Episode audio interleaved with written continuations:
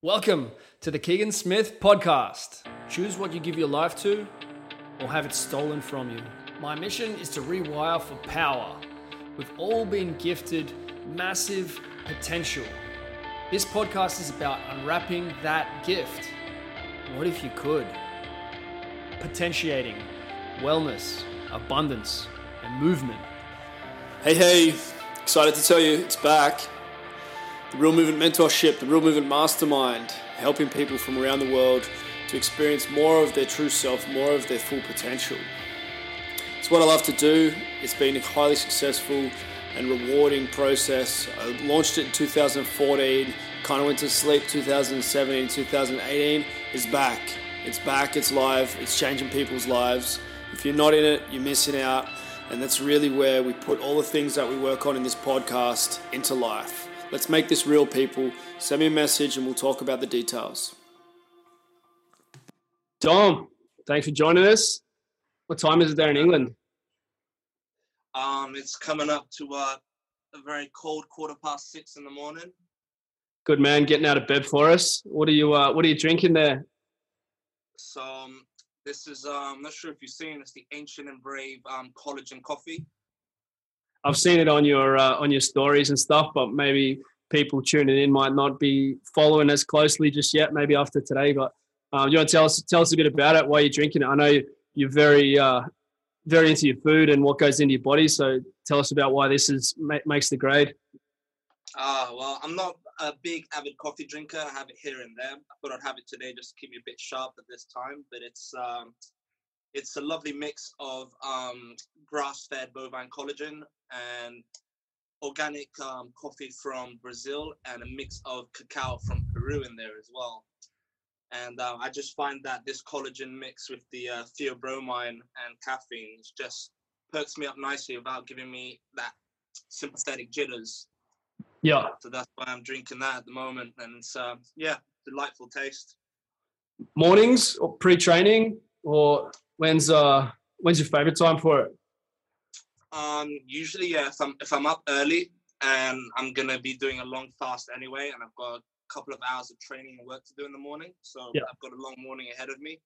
So I thought I'd get it in now. Yep. So um, yeah, that's why I usually usually just in the morning, just one one every couple of days, and uh, just gives me that ooh, that lift, mental and physically. Yeah, yeah, yeah. You a coffee um, drinker? Uh, on and off. My wife loves it um, I, I like it. I like the flavor. I feel like when I, if I get too into it, if I start having two a day, it, it starts like wearing me down. Like I think it's sort of pushing the go button a bit too much, and then yeah, uh, I usually I have a slump, and I got to take some time away from it. It's it's sort of like a slippery slope where you're sort of having one and maybe having a little bit of cold brew, and then it just sort of can easily sneak up on you. Yeah, but uh, I do like it, and I do feel like you can do some good training on it. It's just just about balance, hey? Like making sure you're uh, not pushing too hard on the back of it and doing enough recovering stuff and getting good quality sleep still.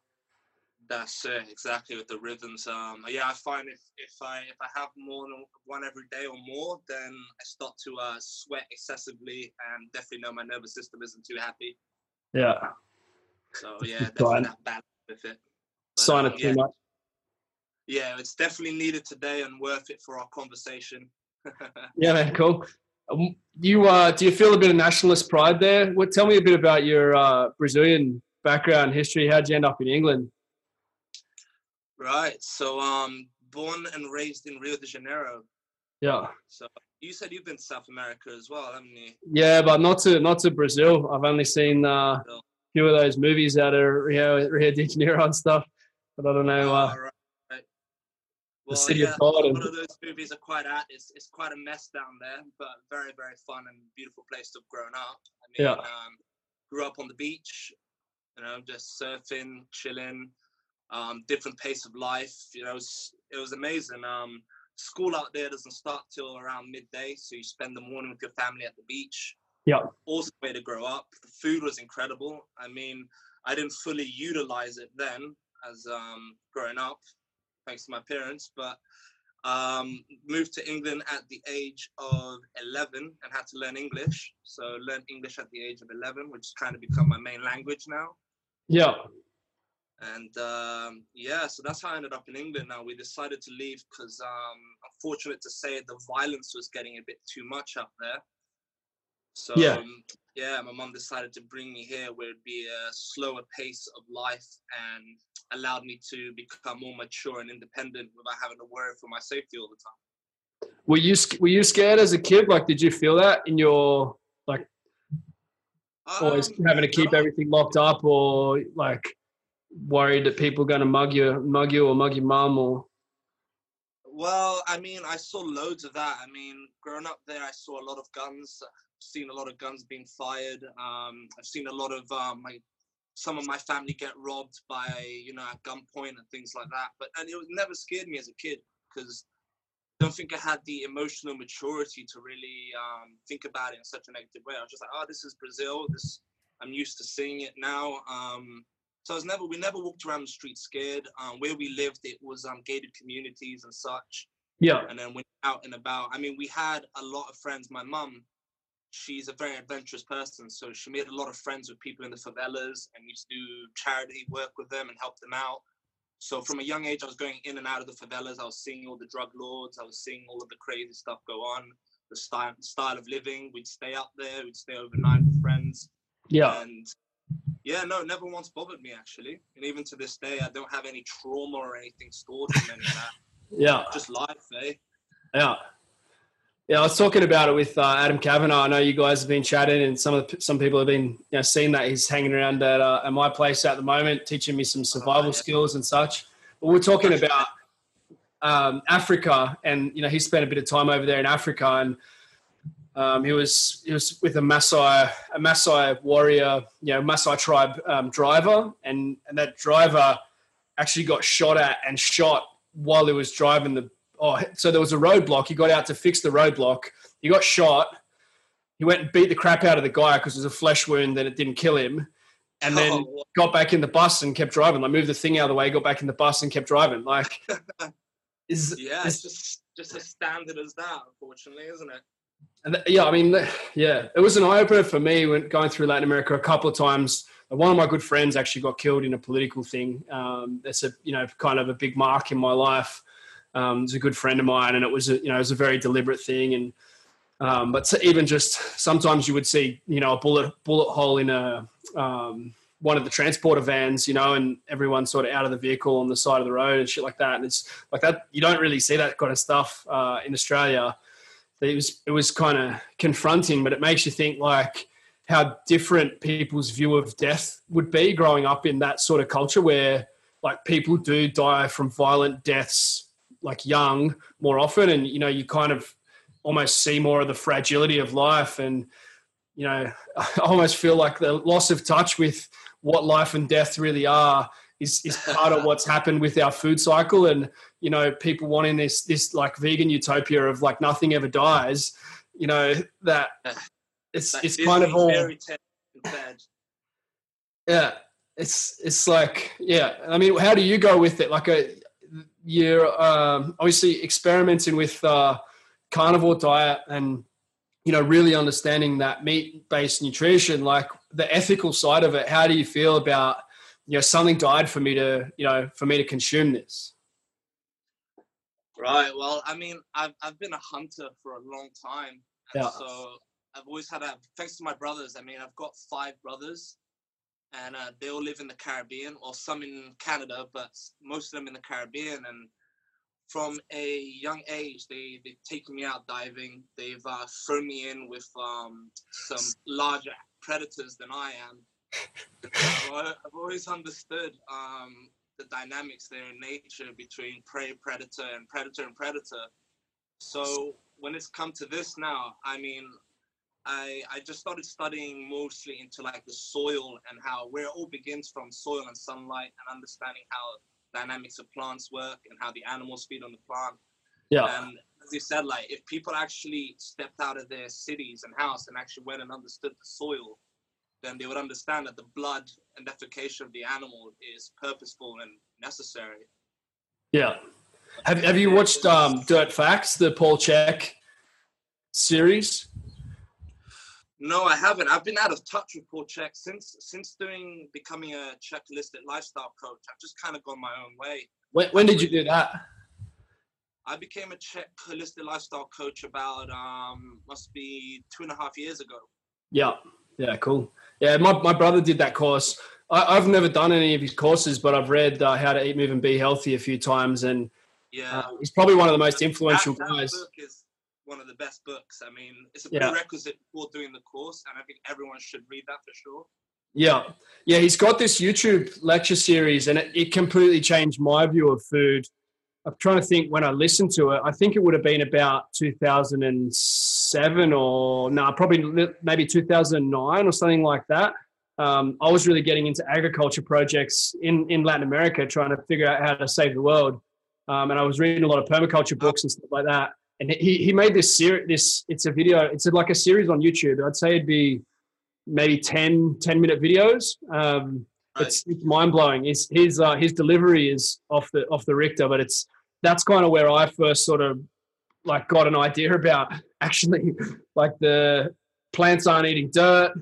It's and it's a war zone down there under the soil. Yeah, like yeah. it's a full bacteria and parasites. yeah, they're all killing each other and eating off each other, and plants are sucking the sucking the life out of the fungus, and you know feeding them sugar, and you know It's Yeah. it's there's a whole world of stuff going on there. and It's it's it's far from a like the vegan kind of utopic idea of like let's just let everything be. Like the plants are, eh, yeah, it's all it's all working on that cycle of life and life and death and death and decay. You know, feeds new life. What what's some of the stuff around soil science that um, has influenced you, like books or you know lectures or you know authors, whatever, like people who are into that. All right. Well, I mean, I don't really have many authors. That is, there's there's a few. I'd say definitely um, Rudolf Rudolf Steiner is just like Yeah. one of the most amazing minds I've ever come across. And reading all his work at the time he was doing it as well, and being called a quack yet producing amazing results. But um, my main influence is um, a farm near to me here called um, Old Plaw Hatch Farm Okay. and their work and they've um, they've been so generous allowed me to actually go there anytime and just mingle around with their cows and a lot of their farmers um, gave a lot of information on what they're doing Yeah, yeah.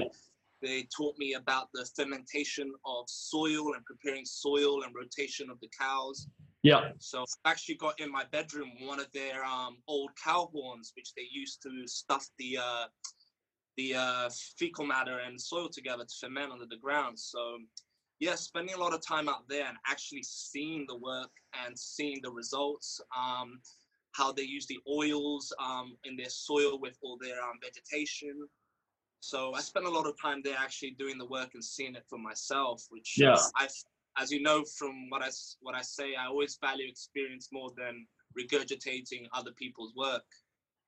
Yeah, yeah, that's cool. Like, yeah, we were talk, talking before we started that you, you know, you got the dream of having your land and having, having farm, but it's cool that you're actually living a bit of that now. You know, before you eventually, it's it's going to happen if you keep focusing on it. I'm, I'm a big believer in in that. You know, you you're obviously taking tons of action every day, so you know, you're going to have your land. It's cool that you Right. prepped for it already. Yeah, I mean, trying trying to trying to work towards that. I mean, especially here in um, England, all land is privatized. So, in order for me to hunt or get onto that land, you have to make friends with the farmer. Then you've got to know the relationship with the farmer and the land. Then you've also got to respect and know the land and help out when you go hunting or want to go hunting on a new land. So, it's You got to uh, wear a top hat and a red jacket, don't you? Yeah, yeah. Release the hounds. Right, like that was the traditional thing, right?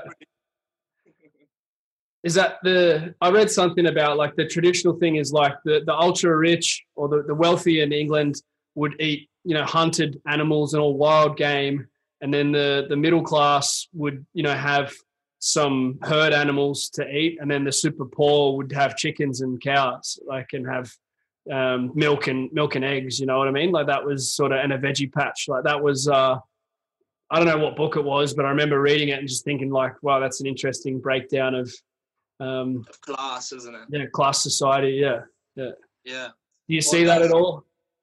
Yeah, I mean, definitely now more than ever as well. And it's um, it's what I always say. It's like I wonder why these corporations, and I just make people think, why are corporations bringing in these foods and selling them at this value in this modern time when only about 100 years ago that was like cheapest of like the peasant food which is harsh to say but it's it's gruel. It's it's not real food. So um, you look at the kings and queens that were thriving and taking leadership and running things and their warriors and nobles they're all on meat diets. It's um only the peasants that couldn't survive and uh, afford to raise cattle or have cattle were the ones that were going starving and malnourished eating the grains and the vegetation left over.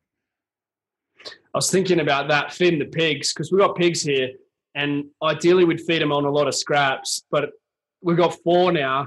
I went too far. We had two boys, and then I'm like, oh, we've got to get some girls in here, and you know. But then we're four, four, four pigs, man, and they just put on weight so quickly. They just want to eat so much. But when you feed them growers' food, which is what I'm feeding them now, and it's it's not it's not ideal but they're, they're fattening so quick and they're so hungry. When I'm giving them that food, I'm thinking, I think this is how biscuits started. Like, I think this is how we, we sort of thought about, you know, we first were feeding it to the animals because we could fatten them up so quickly. And we realized, and then we, and then we realized, well, actually, we can give this to the poor people and, you know, they'll survive. They won't necessarily be as healthy as they could be, but, you know, they'll survive long enough to, to like provide a, you know, to play their role in society. That's, I talk in this. I talk in some of the same language because it. Yeah, I, I hope that it helps people understand. Like I talk about as slave food, and um, it's yeah. I mean, how how can yeah? How else can you kind of reconcile the what was in the supermarket right now? Like I go to the supermarket, and I think like there's actually almost nothing here that I consider food. Like mm-hmm. even the meat is often like you know tainted and preserved, and like yeah how do you feel going into you know Sainsbury's or something over there? maybe you don't go there too often, but what um yeah. What does it feel like to you? I mean, here, here in the UK, we're really really lucky actually with our our supermarkets um, because um, I think it's ninety eight percent of the meat that is from the UK is pasture raised because we have some of the best pastures in the world because of our well we say crappy weather, but it's actually we should be grateful for the weather we have. It makes some of the good grazing weather, yeah. Well, yeah. So we have we have um, nine months of um, of grass growth. So we have a lot of pasture raised meat here. Hmm. And so when you go to the supermarket, it's just easily available and at a decent price. I do normally go to a butcher because they they ferment the meat properly, and so the taste and quality of the meat is just a little bit better, even if it's from the same place. But um, yeah, it's it's it's crazy to think that you walk into a supermarket and the meat aisle and the foods that are barely processed are just smaller and smaller, and then all the crap that's processed and can sit on the shelves for years are just expanding throughout the whole place. It's yeah, it's, it's a crazy uh, turn of events here. You wonder how much of it's actually shifting. Like, obviously, a lot of it must sell, otherwise, it wouldn't be there. But then the shelf life would probably also allow it to to sit there a while. You know, like they they can mm-hmm. sort of like. I wonder if there are times where like it really does dip, like people start to eat healthier, or if it's just like constant year round. Every all the uh, all the junk is shifting at the same rate. Like, I wonder if it has changed at all. Like McDonald's and and and you know those sort of companies have made some shifts in their branding and their menus, even if their core products are the same. Like, um, and I know the supermarkets are kind of doing it too, but I wonder if I wonder what their sales are actually like of those things. If they're if if they are making a difference, if you are making a difference, Dom, if if we are making a difference, you know. I mean, like you you walk into a into a butcher's here, and generally, um, I do this all the time. You know, I, will go into the vegan areas, I go into these areas, and I just have a look at the people and I just not judging, but I'm just just looking around to see what's going on.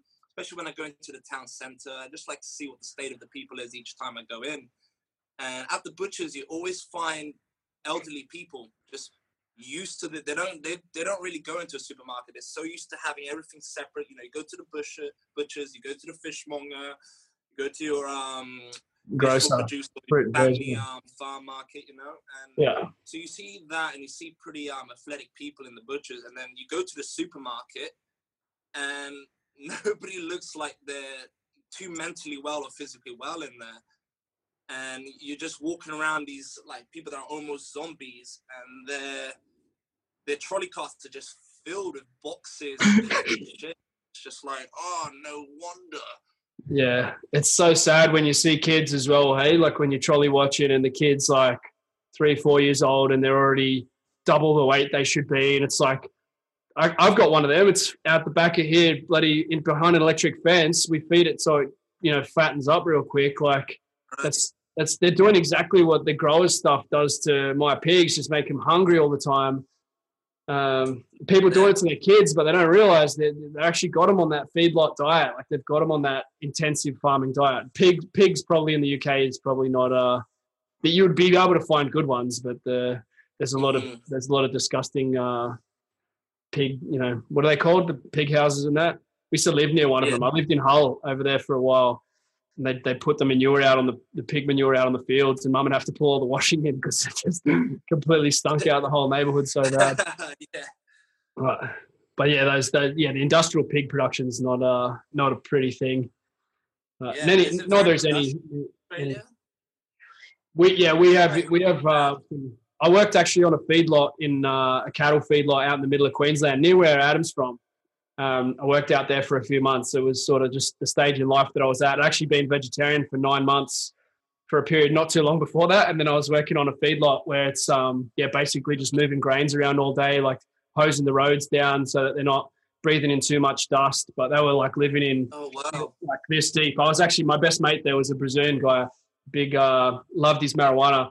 But he, he, his, his job was um, like shoveling up the layers and layers of crap and put it in piles when they move them from pen to pen. And I did the injections one day and cut the tails and yeah, it was pretty it was pretty rank, man. It was um, and the food is designed to like they gradually put more and more crap in it and make it sweeter and whatever. Like they start with a bit more grass and then gradually like get them onto more and more grain to fatten them up faster and faster and then yeah, the pigs are hungry. Like the food is designed to make them hungry. That's yeah. what all these people talking about macros and calories and it's like the oh, food is designed to make you hungry, man. I've seen it in animals. The food's designed to make you hungry, to make you fat.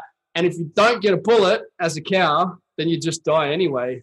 From yeah. they, they, were starting to get strokes and heart attacks in their teens, man. It's like, like that's the that is the nature of it. Like they were literally dying from lifestyle diseases, like cows dying from lifestyle diseases um, because they needed 100 days to get to weight. And if they didn't, you know, some of them would already be sick before then and they'd be doing all sorts of weird operations to them. Um, yeah, pumping with antibiotics and stuff just to keep them alive long enough for slaughter. Oh, yeah, some some some weird shit. I won't go into it any further, but like that's yeah. I mean, we, the, the thing is, it's one thing doing it to cattle, and, and I think the the argument of some of those you know vegan documentaries and things around industrial food production are bang on and we need to we need to think about this stuff. We need to address it. But the solution isn't feeding yourself like a feedlot cow. You know the solution isn't feeding yourself like a like a pig in a sty and and you know going oh what's what's why doesn't my brain work? Why doesn't my body work? Oh, i just need to get the calories right and everything's going to be okay. I guarantee you if i restrict calories on these cat these pigs yeah, they'll lose weight, but they they won't be healthy and they won't be happy and they'll be freaking hungry and they'll be very very angry pigs. Like they'll be breaking out of the fence. hundred percent, hundred percent. I know this is what you're. Uh, I know this is your passion, man. So share a little bit of uh, like why why why are you so passionate about helping to heal people? Anyone who checks out, you know, your what's your your Instagram Origins Nutrition Origins yeah, dot Origins dot Nutrition. Yeah, if, if you haven't been checking out the stories on there, definitely uh, definitely go on. Definitely check out what Dom's all about talking there. Um, how did you how did you get to be so passionate about what you know this this area of health and nutrition? Uh, man, like you, um, I'm a person of experience and journaling through a certain experience before having an opinion or any facts based on anything. So, I mean, I was I was living in the Caribbean and I was just this twig of a human being. I had no strength. Nothing. Can't believe that, bro. you have to put some before yeah. photos up because everyone can just see a monster now. Oh, cheers. Appreciate that, bro. But yeah, no, I put some up. I was just this um, little twig guzzling down cigarettes and booze, yeah. living the party life in the Caribbean. And then I became a uh, dive instructor, so scuba diving and uh, yeah. technical diving. And it, it was just hurting me to lift all those tanks for all the tourists that would come in. I was just too weak. So I was like, all right, I got to get my shit together, and I decided to start going to the gym. Yeah. So got heavily addicted to that. As as you Did know, you fall in love with weights straight away, or did you go with your brothers, or what? What happened there? So yeah, first one, my two of my brothers are bodybuilders. They're massive, and I they're in believe their that. late forties. Are you the youngest? I'm the youngest, yeah. All right, all right. We'll get into some of that too. Yeah, so they're in their late forties and look Uh, so young and strong and still surfing, hunting all the time. So Uh. I was like, "Damn, I want to be like that. So yeah, started training, fell in love with weights right away. And obviously, you know, when you first start weights, you see the most insane gains within a within a few months. You're like, Yeah. oh my god, it's changes. You start buying tight t-shirts and that. Do you remember some of your numbers in the early days? I love gym numbers. Like I'm my background strength and conditioning coach. I'm, I haven't lost that. yeah, what like with the with the Just bench or whatever. Oh yeah, I still remember actually, man. You never forget, really. Old videos, and I'm like, oh, the form and the attire I was wearing. What the hell? Uh, um, I mean, when I started, I was uh, I actually had some decent strength after just doing a lot of isolation. But I mean, I was deadlifting only about 130, 140 kilos. yeah, within a few months there. Uh, within within a within about six seven months, yeah. Yeah, I yeah. to properly do it. Yeah, yeah. And then I got into competitive bodybuilding. did you? So I was doing shows as a men's physique athlete.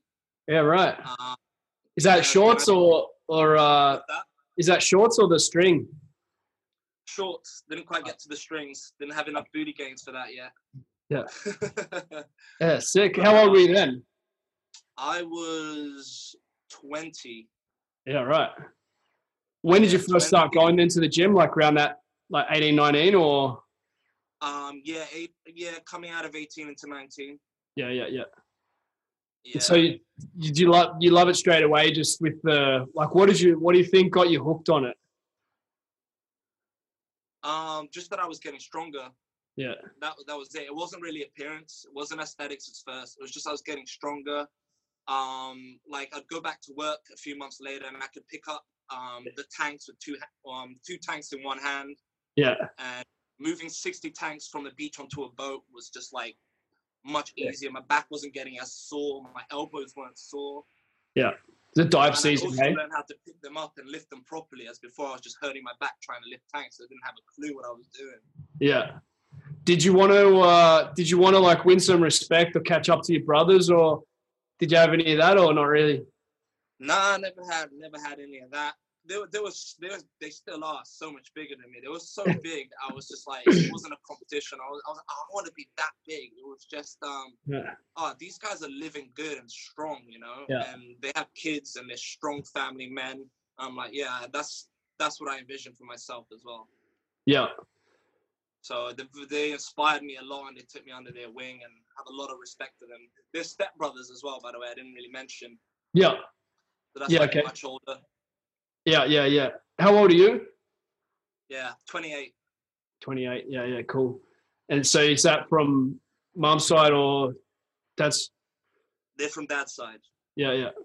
Yeah, So cool. yeah, that's why they're they're out in the Caribbean, Yeah. living life again. I'm- need to get myself back out there too.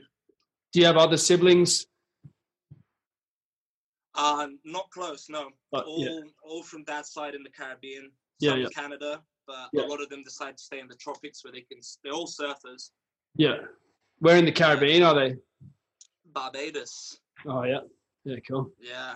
Ever had the chance to check out the tropics there? Uh, just like in the Central American side, you know, like Guatemala and Costa Rica. And I never, I, I went across to Belize once. Belize is like one of the places where a bit of diving gets done from, the Blue Hole and stuff. Oh Um, yeah, yeah. But I didn't, uh, I never got into it. I didn't, I didn't take on that sort of stuff. I was more into the politics and stuff. I didn't really go and do that much tourist stuff. I was, I was too militant. Um, but yeah, yeah, I've been on the Caribbean coast with the uh, like in Colombia and Venezuela and that as well, but not out, not out on the islands. Yeah. Yeah. Yeah, well, Barbados is the most easterly island out of the lot. Yeah, okay. Yeah. Yeah, we used to do a lot of spearfishing out there as well. So it's yeah, it was it was a dream. Like just catching all my food, Yeah. And getting out in the wild there, it's yeah, it was it was a beautiful way of living. Surfing, fishing, a little bit of work, Yeah. and um, that's where most of my nu- my nutrition, um, my development into nutrition actually started. Yeah, yeah. Back to the story. That's um before I went too much into your weights history, but did you? Yeah, Yeah, you sta- yeah. started to think about food then when you started training. Yeah, so um, I, I got into the, I got myself a coach. I got sponsored by a gym to uh, compete for them. Yep. And then I went down the bodybuilding route with all the macros and the high carbs and everything like that. Yep. And it started to kill me slowly. What did you What did you see? What did you notice? Uh, so um, my skin started to decay. I was puffy. I was slow. I was mentally inactive. Just didn't feel very good. Mm. And I then decided to qualify as a nutritionist. So I just did like the standard, um, you know, nutrition course that most bodybuilders and people do, and then they go around giving you all that macro advice and that. Yeah. So that's Yeah. what I was doing. Um, and I actually decided to. I knew a guy that lived in a spring that he built in Barbados, in, on the east coast, in like a little jungle area. And he was a Rastafarian, complete vegan. And my, um I spent some time with him. Um, he used to show me how to cook out from all the food he used to cook, and um, sorry, he used to grow because he used to grow all his food biodynamically as well Yeah. And I used to stay in the spring and um, eat the vegan way. And I started my vegan journey then as well because I thought well, Right. bodybuilding really unhealthy. I started to go through a, what some say like a spiritual transformation, or what I thought was a spiritual transformation. Yeah. Really obsessed with um, meditation, yoga, being vegan, and um, being smarter and above everyone else and trying to change the world. You know, everyone else is just doing everything wrong and destroying the world. Got really egotistical with it Yeah. and that lasted two years. So um, got Did you go two years? Two years vegan? Did you have two years that? vegan? Yeah, two years vegan, and that destroyed me. So that's why I'm very passionate about speaking out towards it at the moment as well. Um, yeah, two years of it, I got, I got, I lost a lot of muscle. I lost a lot of strength. I lost a lot of libido. My skin got worse. My digestion was terrible. So yeah, I felt like a Yeah. sick cow. Yeah. It's just not the way forward, is it? Did, how did you? Were you like kind of trying to take the moral high ground of like I'm losing all this muscle and strength, but you know I'm I'm doing the right thing for my for the world and I'm growing spiritually and like did you kind of justify it like it's okay to physically deteriorate because um, this is the solution? Well, at the time, I eh, like like most um, vegans, I didn't attribute most of the symptoms that I was feeling to the diet. I just thought, oh, it's just you know, I'm a young boy. My my hormones are playing up. That's why my skin's so bad. Yeah, Um, you know, I'm not tr- training as much, so maybe that's why the muscles going. eh, You know, you make up all of these yeah. scenarios and reasons rather than Maybe going, oh, biochemically you're off as a human. Maybe You you know, I need even more gave wheat up hunting as well. You stopped hunting then? Yeah, I gave up hunting. So Yeah. um, sold sold my guns and just stopped just because of veganism, just like that. Even though it was something that I connected with and enjoyed so much, I completely stopped. And uh, yeah, and uh, started getting really deep into conspiracy. My mind wasn't sharp. I was going all over the place during that diet. Have you have you watched any of the videos by the guy uh, on YouTube, um, Sv3rige? Um, ah, yeah. what's his name? I've forgotten his name. I Oh, don't know his actual name, but he pops up often. Yeah, so he's he's put together quite a few compilations of people who've documented their vegan journeys, and so you can Yeah. see them like when they started, and then one year in, and then three years in, and then five years in. Especially Oh, like the raw vegans and the fruitarians and stuff. It's absolutely horrific because they've just documented their own journey, and he's just showing it back to the world. But you like you see them just age like twenty years in five years. Um, you see them like completely losing their minds, like the stuff that they're talking about. They can't even put sentences together. It's like, I mean, obviously that's the extreme of it. I think the danger is that because every menu you go to now has got vegan options on it, it's almost like it's normalized it. And it's like, well, no, I'm not going to be vegan, but I'll have some vegan meals, and it's okay to trend towards veganism. Like I'll cut back on my red meat and I'll cut back on my Yeah, you know, animal product. I think that like that's like just the even the acceptance of veganism is a very dangerous and and you know painful thing even because you can see in the extreme what damage it does and and yes it maybe it doesn't take that much you know improvement on their nutrition like maybe even milk and eggs for some people can help them to have a reasonably long you know okay life it makes it makes a difference. There's a huge leap between vegetarianism and veganism. There's a huge Yeah. leap, and people don't understand that. Yeah, yeah. I think it's like a, it's it's just become so accepted, and people think, oh yeah, I need to I need to get my health back on track. You know, I'm I'm gonna do some veganism. It's like, no, like I understand you know what you're thinking, but no, like it's it's not the answer. What why is it not the answer? It's a very Oh, man. question, but I know you're already thinking that way. Yeah, I mean, it's just you take everything aside, remove existence, remove living, and remove human thought, and just look at chemicals, you know. And that's what I tell people, especially with studies.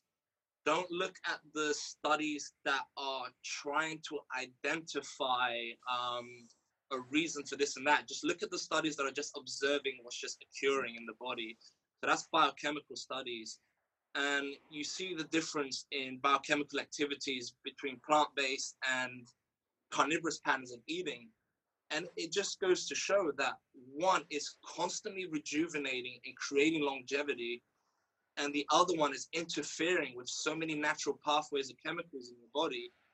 And people don't take the time to look into it further. They just go oh well the human body needs protein the human body needs fat the human body needs carbohydrates well they say and they just go, well, we can put all these things together and it creates the protein we need. So we can get the protein from plants. But then they don't look how, oh, well, how many pathways does it take to extract that protein and put it together?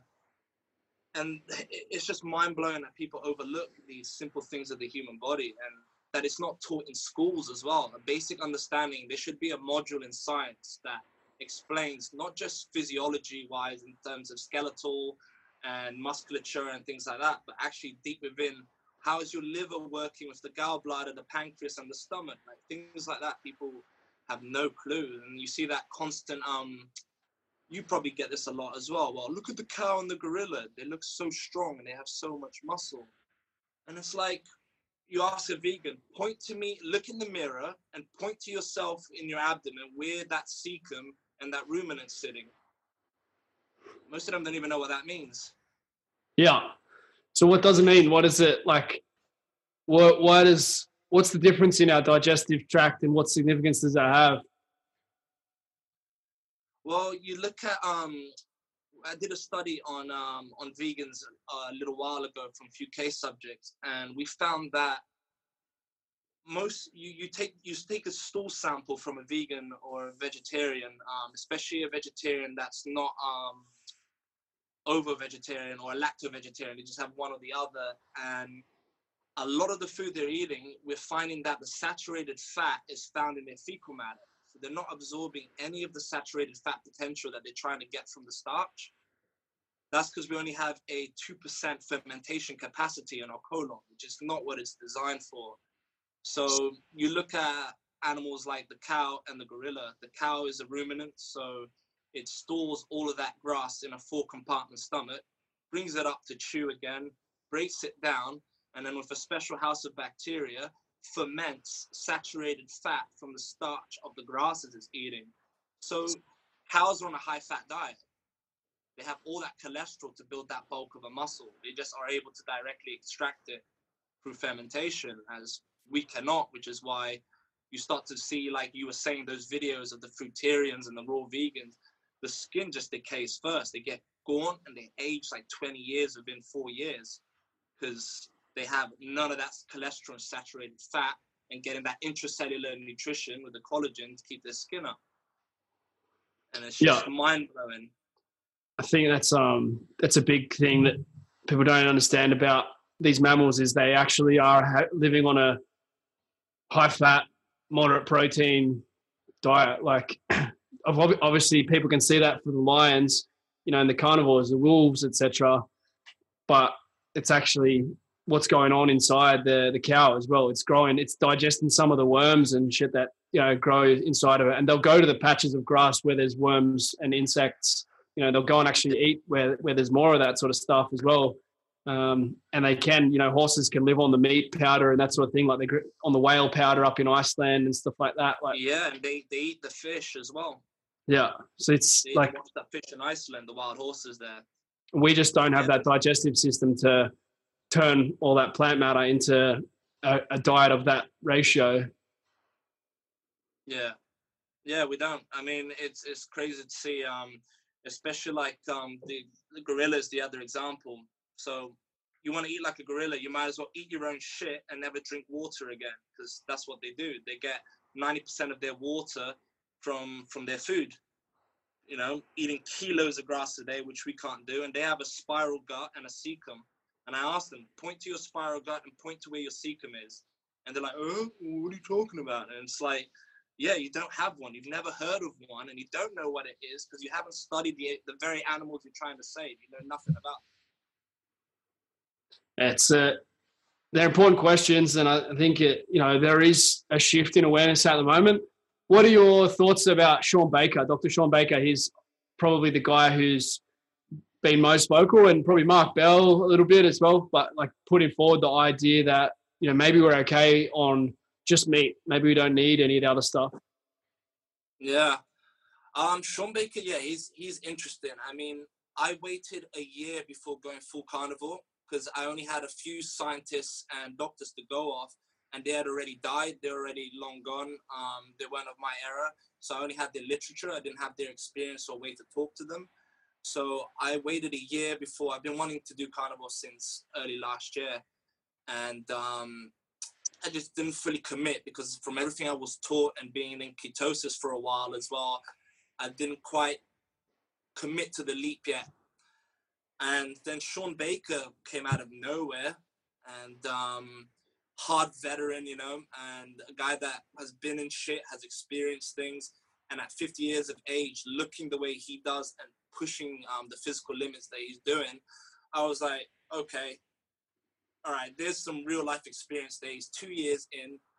And from that point, my partner and I, we decided to uh, jump jump fully in. And we're just over a year now. Is that the Rogan uh, Rogan podcast? It actually wasn't from the Rogan podcast. It was actually um, somebody somebody sent me to him because um, he was a surgeon in the war and he was explaining how um, he was taking people's injuries away without the surgery and he lost his medical card because of that because it Yeah. was costing business money because he wasn't giving people the surgery and taking their money Yeah. and I was like, I was always been into injury because I broke both my wrists really badly. And then when I heard about that, I was like, oh, so I have something quite in, quite in common here. You know, I'm trying to repair myself without doing much surgery and things. And, Yeah, yeah. And then the Joe Rogan thing came out. Um, my partner found it and sent it to me. I was like, oh, I understand. I heard him talk for the first time, and I was like, oh, this guy is logical.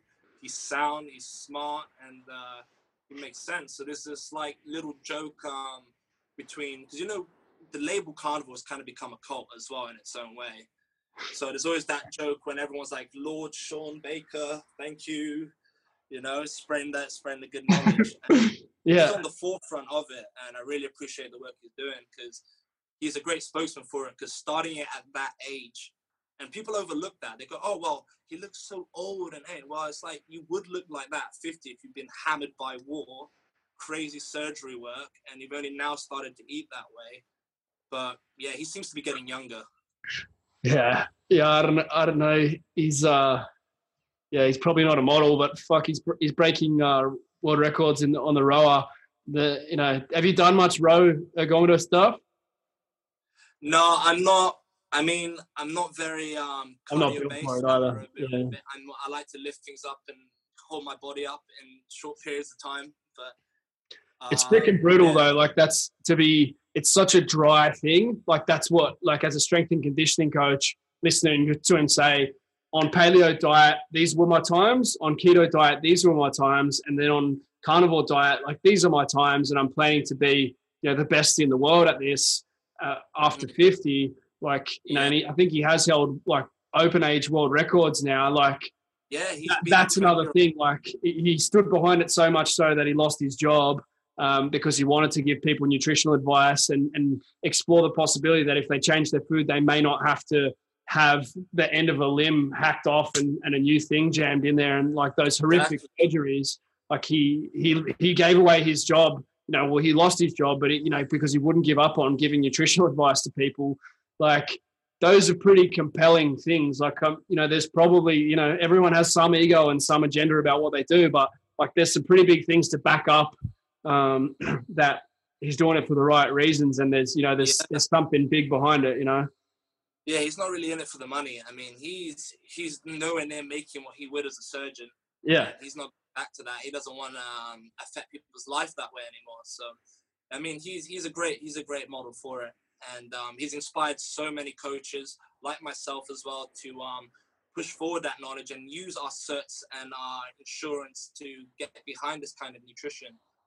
And yeah, I mean, the results speak for themselves. I mean, you give me any race, any gender, even if the gender's changed. I'm working with um, a few um, transgender as well, and yeah, and um, it works no matter where you're from, your age, what you're training. I haven't seen any negative effects or it fail out of all the people I've worked with now. It's um, it's it's truly remarkable. It just really simplifies things and uh, brings us back to the ancestral ways, which is like yourself, the way I want to live and what I want to push for, being a part of nature, not just standing by as other people groom it for us. Yeah.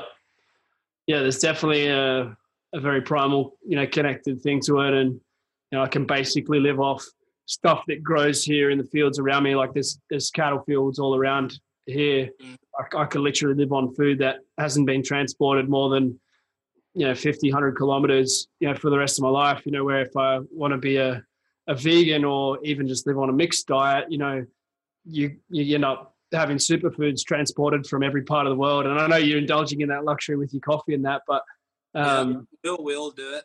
yeah, yeah, and with, that's I guess that's the dichotomy of this time, right? Is like there's there's a lot of primal things that make a ton of sense, and if we're going to deviate from that, we better do it with things that we really value, like you know, being on screens first thing in the morning, and you know, for me, it's like starting to get dark here, like.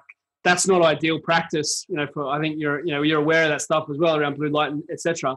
But there's a Yeah. certain amount that you go, well, like I want to, I want to make a contribution with this life as well. Yeah, feel free to uh, to have your blue blockers on if you want to.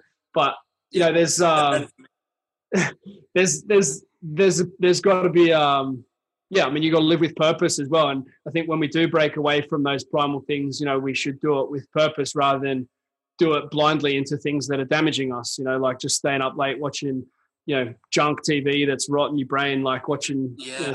shows about home renovations or some bullshit. You know like that's that's a different decision, you know or um yeah breaking away from nature's foods to eat you know pop tarts is different to doing it to have your uh, you know your specialty coffee or your deer antler or you know the, these sorts of things that you yeah yeah they take some technology but you're using them on top of you know best primal practice you know like i guess that's the where the That's it, biohacking sort of stuff should come in.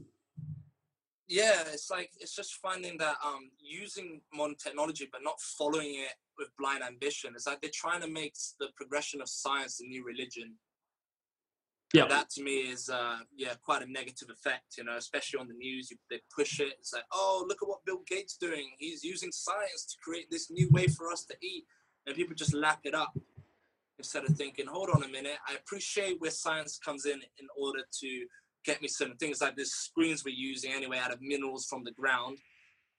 But um yeah i think we're just taking it a bit too far now. It's just getting ridiculous especially with 5g coming in as well Hmm. you know so everybody's mitochondria constantly being flushed in with radiation all over the place you Yeah, uh it's, dr Kruse i see you re- repost some dr Kruse stuff from time to time how how far down the down the rabbit hole have you gone with his stuff I mean, um, getting into um, brain clocks and body clocks and quantum physics and biology, that's only been like the past four months for me now. So I've been really integrating it with the nutrition as well. Um, Yeah. Especially, um, I'm specializing more in injury recovery, and and um, I seem to get um, quite a few from the training I do, and I seem to just bounce straight back. So people have taken note to that. And um, using a lot of um, quantum biology and physics is definitely key. I mean, understanding how we fit into as creatures of light, where we fit into the rhythms of this planet's light is. Uh, I definitely recommend if people are already clued up on the nutrition, definitely jump straight to that next bit because it will have tremendous effects on your on your mental activity, your sleep, and your recovery. Maybe you can um, send me a link to one or two things that you rec- you, you recommend people jump on there, and I'll I'll link to his uh, Instagram or YouTube as well. Um, Yeah, yeah, that that'd be great. Yeah, understanding how um the brain clock and the body clock um, have to tick in unison. Generally, most people's are ticking out of balance, one's ticking faster than the other, and that has tremendous effects on your autonomic nervous system. yeah, and the the solution to that.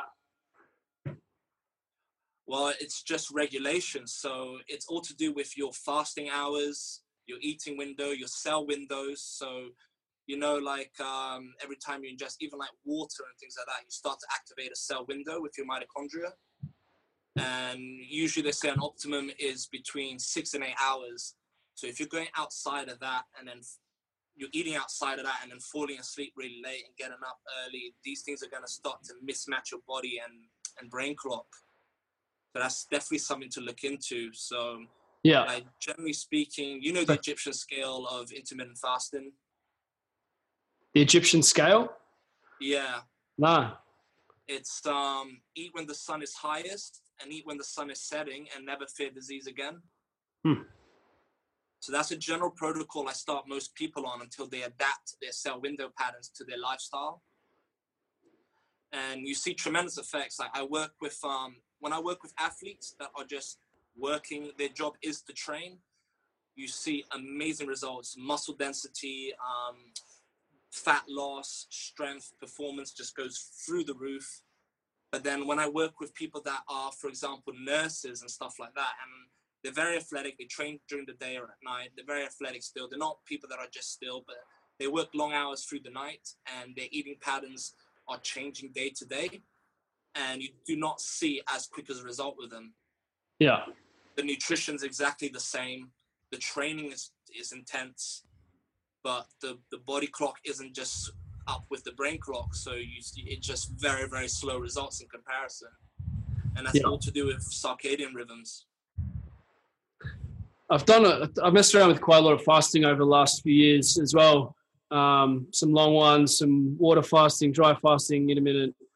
Um, played around with a lot of it, um, and I, I think I might have got a bit too excited about it and caused some depletion around it with trying to engage. It's just stuff blowing off here. Don't worry.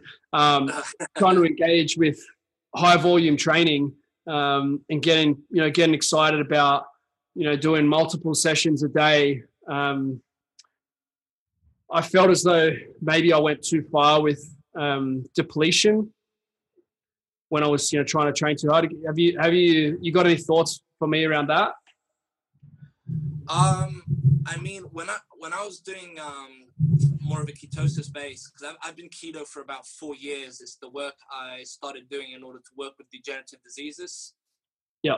And so I myself was on ketosis, and I found I could fast long, but the strength wasn't ju- wasn't quite there. Yeah. So if that's what you mean by like depleted, you just don't feel that the the energy is as, as intense as it should be in your body yeah definitely felt that but i mean um, i'll talk some numbers here that you'll probably be interested in and i know um you we started following each other on social media around this time and it was earlier this year um Yeah, I was getting into- yeah i was getting into the powerlifting i wanted to talk about this so all right so Come to it. got onto it now so um Yeah.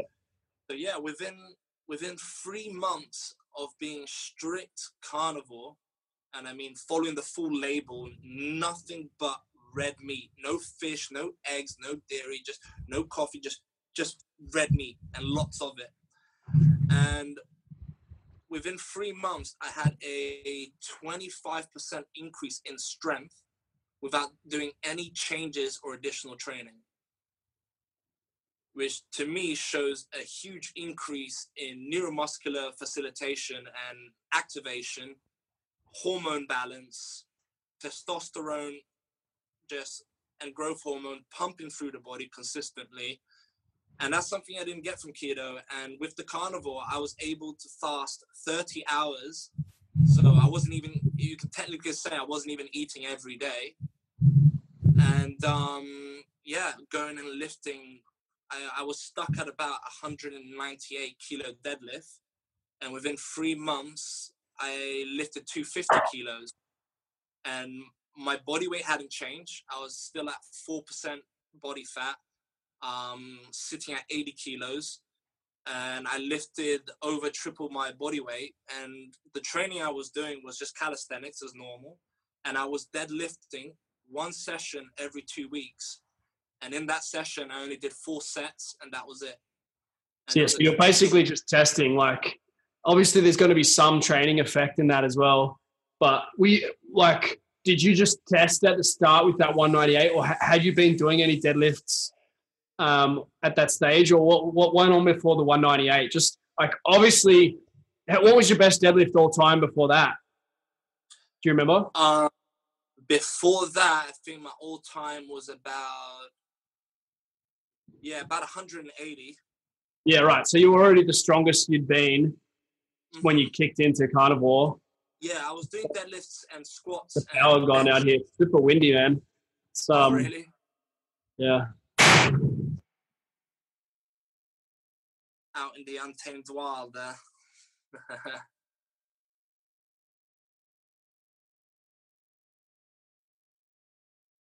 but yeah, all good.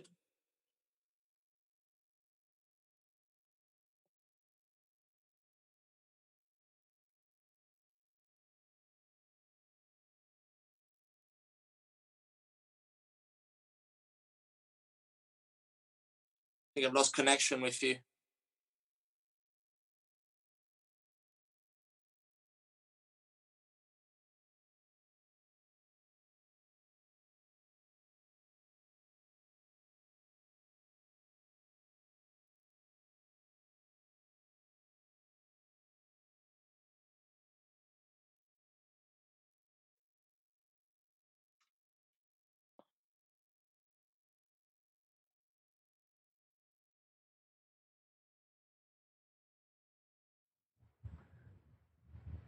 All right, so here we go. Uh, a week later, a bit over a week later, last time we were doing this podcast, we had a vicious storm come through, and I thought the roof was going to get ripped off the house. I'm surrounded by glass here in this little uh, office, and I was honestly a little bit scared. Um, we had power outage, and then we had a power outage the next day when we are going to finish it. So we're back. I've got a bit of a new look. I've uh, shaped up a little bit more here. Dom's got a shirt on, so it's a whole new whole new world in 2019. Um, I'm sorry, ladies, but yeah. Um, so thanks for rejoining us, Dom. I appreciate the, the second effort to uh, to connect here again. How are you, mate? Yeah, pleasure. And all good, all good. Surviving strong through uh, the Christmas period, just like you. What uh, what temperatures have we been seeing over there? What are you expecting today? Oh man, it's uh, it's slowly getting there. I mean, from the time we spoke, where I could walk around shirtless, now I'm in a hoodie. I'm freezing. It's uh, it's getting close towards zero now. Yeah. How do you go so, as a as a Brazilian who lived in the, the Caribbean for a while, living uh, living in the UK? I'm ready to leave already, so that's why I'm moving to Bali this year. I'm out of here. Is Can't that a, was that a big call? Is that definitely happening? That is definitely happening. Um, we haven't quite given an exact date, but we know the month. We're hoping to move out in May and uh, spend at least a year there. And uh, depending on how things go, either head straight to Australia or stay put in Indonesia for a little while. Yeah, yeah, we should definitely but, uh, hook up an event once you're down this way. Even um, just come over for it and cruise back or whatever if you if it's yeah, um, for sure going to take advantage of it since Spin and Bali being so close. I mean, how long is it to Sydney? A couple hours? Oh, it's it, no, it's a few hours. I don't, it's a. I have done it. Uh, I'm I'm near Brisbane, which is further north. Brisbane or Gold Coast. Uh, I don't remember how long it is. I think it's about five, maybe six hours, something like that. Five, yeah. But it's it's Oh, you can get cheap great. flights from time to time, and uh, definitely a lot better than the trip from London, which I've made a bunch of times. That's a whole different, whole different fish. But planning to hit Yeah. to go to Bali myself uh, for an event end of March. Uh, we're looking at so looking forward to getting over there. Maybe um, either at uh, Wanderlust or uh, what's the other one called there? The new one? Nirvana. Yeah, Nirvana. Nirvana. definitely check them out. Yeah, yeah. So keen to um, keen to get get something going over there. So that's uh, we did one event over there couple of years ago out of one of the CrossFits on the other side. Um, but yeah, I think we'll change change venue this time. It'd be be cool to get over there. We we went to Yeah, Ubud and stuff as well with uh, with my wife and my little one. That's uh, yeah, it's um cool place to cruise for a little bit. Different different vibes. Different vibe, yeah, yeah. Check the check that scene out. I didn't really stay long, as you probably know why. you know what that area is very well known for. what um yeah bits bits I, I don't know. I don't get involved. in Mum, family said. Um, but what um, what are you thinking with with living there? Where do you think you'll be? so um, I'm moving in with um DK. So you know DK, Yeah, yeah. Devon, and Harry. You know Harry as well, Holistic Movement from Perth. Yeah, from Perth. yeah. Yeah, the little the little um grandpa of handstands with his long ass hair. Um, so two really cool dudes. Um, obviously my partner. I think some of their partners are coming over as well. yeah, Uh, we're gonna um, be in a villa together. We're gonna run um, workshops and retreats together because together we all combine so many different aspects of movement and training philosophy. So, and um, hoping to team up with Nirvana, who was so it was so good to us when we were last there. And Yeah. for state of the art gym like that, I'd love to do some classes there. yeah. So just gonna build up um, my physical practice, my um, face-to-face presence in Bali, and obviously I'll still be working online and Yeah. hoping to reach more into Asia and Australia because you guys, you guys are so much more forward-thinking and ahead when it comes to health and where you spend your money on health. As in England, most of the money's going on at the pubs.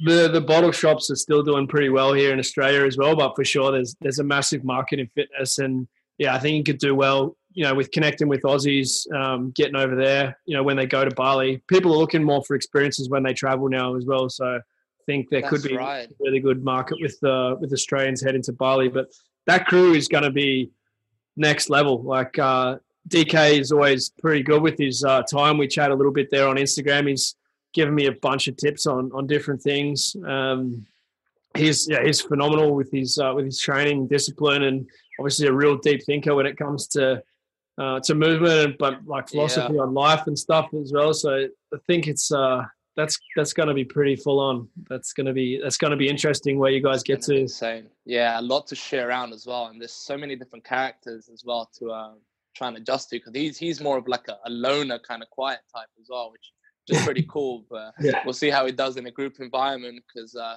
the rest of us are all jokey and all over the place. Yeah, yeah. um, yeah, it's going to be a cool group dynamic, and um, but I'm looking forward to meeting up with you, and hopefully we'll do some workshops as well because I'm really interested in your philosophy of training as well, and your the power you build in people. So I want to get under some of those military presses you're doing as well. That's some heavy shit going on there. Starting to build it up, man. I'm starting to build it up. So yeah, I'm uh, I'm excited for where it's going with with training and with with the community. So yeah, it'll be. Uh, I think we can find some good synergy there at, at some stage in the near future. Um, talking Yeah. about training, what's uh, what's got you excited at the moment? What are you excited about movement wise? We we kind of uh, spoke about your deadlift journey there and that just going through the roof with carnivore, and we'll, we'll circle back to some real details on the carnivore side. Um, but Mhm. before we get to that, like, what's uh, what's got you excited movement wise at the moment? Uh, the moment, is I'm just trying to reach the point um, where I was a few years ago before I broke both my wrists. Yep. So I was a serious. Um, I loved hand balancing, so building all of that back up, and um, it's funny because actually relating it to the carnivore, um, because of the extreme levels of energy and quick recovery, I ended up falling into the trap of overtraining. And with the overtraining and then also teaching, you probably know if uh, commonly when people are teaching and then they have to show their students things and they don't warm up properly, shit tends to snap. And so I tore my bicep um, a month and a bit ago. It's fully healed now, but um, regaining all my planche and um, hand balance again. So that's got me really excited, really trying to get the strength, straight arm strength back. Yeah. And uh, yeah, I mean, the powerlifting, um, the Olympic lifting has taken a backseat, just working fully on body weight strength again. Did you get depressed with that, or like how did you deal with like pretty traumatic injury? You know, when you you had some real good momentum with your training. Obviously, your training means a lot to you. Like, did you just take it straight on as a challenge of like I'm going to rehab this thing like a like a maniac, and there's a good opportunity here, or was there a bit of like bit of time where you're feeling sorry for yourself and wondering if it's all going in the right direction? Nah, I never, I never feel sorry for myself. I mean, um, when the bicep tendon one, of course, I was immediately pissed off. It happened in the middle of my class. Everyone heard the noise. I was like, "Yep, that's gone." Um, I was pissed off for doing such. It was a, audible, audible. Like, so what percentage do you think you might have snapped there? Because it's not a full tear, obviously. Like, it wasn't like a ball up no, it was a type two. It was a type two tear, but when I had the scan done, they said it was literally a few fibers away from being a full type three. So I just narrowly missed surgery. That's scary as hell. Hey, hearing your bicep Uh, and yeah, other, the other snapping sound.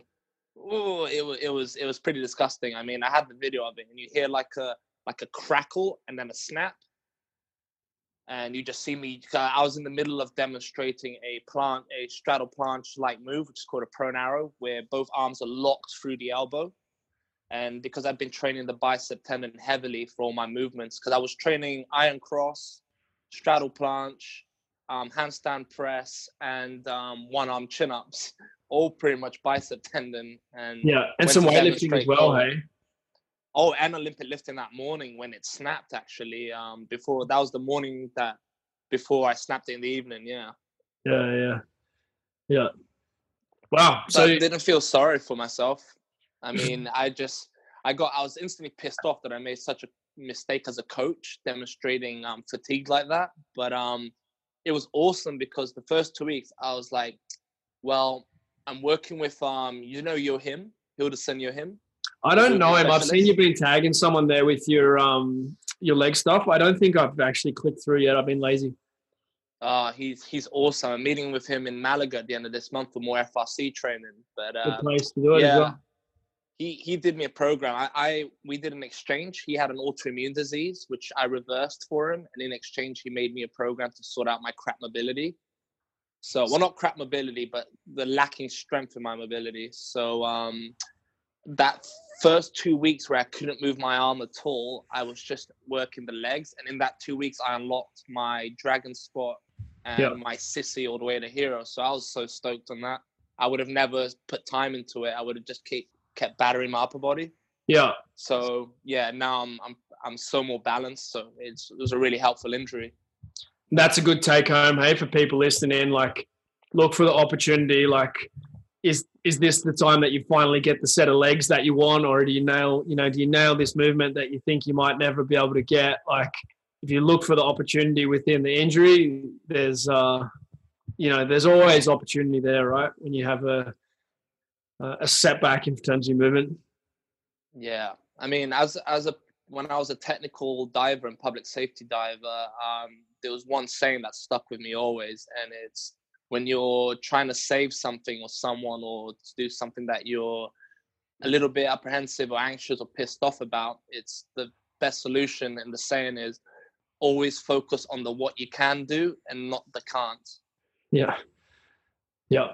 Yeah, that's it. When you're injured like this, that's so many people say you must hear this all the time, you know, like, oh, I hurt my pinky toe, like I haven't been training for the last six months, or, you know, I've got a bad back, so I don't train, or, you know, whatever it is. And it's they're definitely not buying into what you've just said there, right? Like that's um Um, uh, they don't. They don't listen. I mean, I get so many people that, um, especially because my wrist, my double wrist breakage was like the worst one. Everyone took note on how fast I healed, and then this recent bicep one, and they were like, "Oh my god! Like, how how have you gotten it back so quickly? How have you stayed sane?" And I'm like, "Well, it's all really down to nutrition and how stress free you keep your mind. You know, are you breathing? Are you focused on the positive? Are you eating to repair? And they just don't do any of it, and then they keep getting on frustrated with it for months and months. I know people with the same tendon tears that have taken six, eight months to heal from it, rather than three, three to four weeks. And they just keep themselves in that negative cycle, you know. Yeah, yeah, can you maybe that's a good segue into some of the nutrition and lifestyle stuff that you know you value so much. And I know that like you're you're working with people all over the world, helping them to overcome you know things that they haven't been able to overcome in you know terms of physical things, health challenges. Um, what are what are some of the things that that you did like for yourself during that period? Like what why why do you get to come back from a an audible tear that's almost a full tear, and I've already seen you doing you know planche work again. Um, so yeah. there's obviously you know a ton of strength back in that tissue. Like how how what have you been doing? Well, this is gonna sound funny, but I pretty much ignore everything the allopathic doctors tell me. I just use them to check what what the problem is, and then once I'm out of there, everything's just out the window for what they said. So you just need um, to rest it up for a while. Is that what, what was the well? What advice say, did you get? they say um, oh you want to keep the inflammation right down and you don't want to move it and you want to completely rest i do the complete opposite so i move through the pain. As long as i understand what the movement is that's not going to cause any further tearing or damage. And as i said i focus on what i can do. So if the arm can only move a degree up at a time i only move it a degree up at a time every day until it goes up further and further. I raise inflammation to begin with and once the bulk of the healing is done, where there's no more pain around the injury, that's when I start to remove the inflammation. So yeah, this this is an important point. Like, why why do you want to raise inflammation? How how did you raise inflammation? So yes, most people are always told to just put ice straight away and keep it down, but our ancestors never did this. And I mean, I raise I raise it through nutrition, and obviously as well a little bit of heat as well. So a lot of people think commonality is oh you use the uh, heat to bring down um, the pain but actually heat creates more angiogenesis more nervous connection which is ideal for keeping the inflammation not taken away so that with a combination of nutrition makes more capillaries go into the injury it means i'm providing more nutrients and blood flow it means faster faster healing and the injury doesn't stay stiff so I know you've got some real specific, you know, protocols and details around that. But like, what are some of the things there in terms of nutrition that you would do in that early phase? So, in terms of um, the inflammation point, I eat all foods that are going to stimulate a good balance of angiogenesis and anti-angiogenesis. I cut out anything that's over-inflammatory, though. So things like sugar or heavy omega sixes I try and stick to the balance of omega 3, omega 6, so it's natural.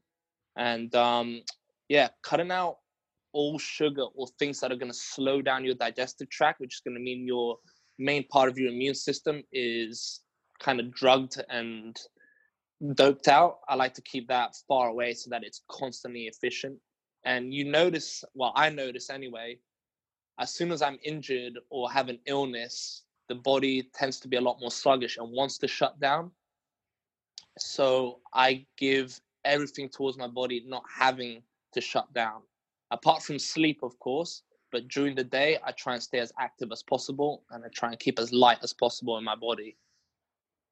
Yeah. So you're saying sugar slows down the digestive system. I know you're sort of saying that it's suppressing some of the immune function. Um, but you're saying it's going to slow down absorption of the things that you want to absorb. Yeah. So, for like for example, if you're eating um, loads of different types types of starches or things like I'm not even mean processed sugar. I mean like starches and fiber and things like that.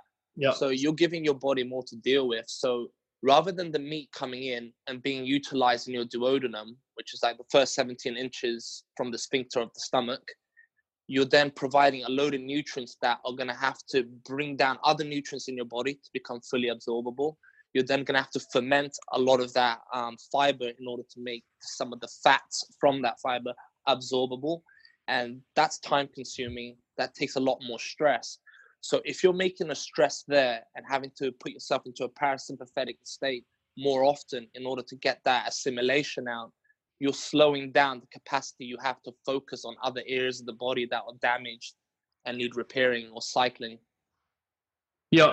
So you're saying it's just gonna it's gonna take more time and energy from the body, which is then somewhat of a stressor if you're consuming more starches uh, when you're in that healing phase. Yeah. So a lot of people think you need to give the body a lot more to build.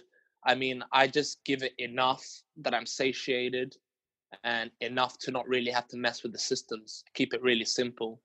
So you're not, you're not really trying to give too much of a calorie surplus as a focus. Nah, not at all. I'm just focusing on the right nutrients for angiogenic protocols and the right nutrients to keep the inflammation at the right balance and also the right nutrients that are just building blocks towards the injuries. So, for example, an increase in bone minerals will go up. So, I'll be taking, I dose up higher on antler velvet, I dose up higher on eating bone marrow, I dose up higher on drinking bone broth.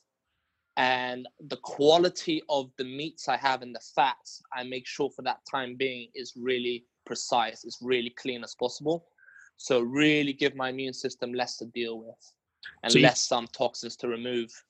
There's a few pieces there, but are you, are you talking like more like grass-fed meat, wild meat, that sort of thing? With when you're talking about quality of fats and and meat there, or Yeah, so I eat a uh, during an injury. I'll eat a lot more wild fish. I'll eat a lot more wild game, and I'll eat a lot pricier biodynamic or grass-fed organic beef. yeah, yeah, makes sense. What what wild meats do you like? Well, here in the UK, um, most of the varieties are venison, rabbit, pheasant, and things like that, Yeah. and wood pigeon, Yeah, which is delicious.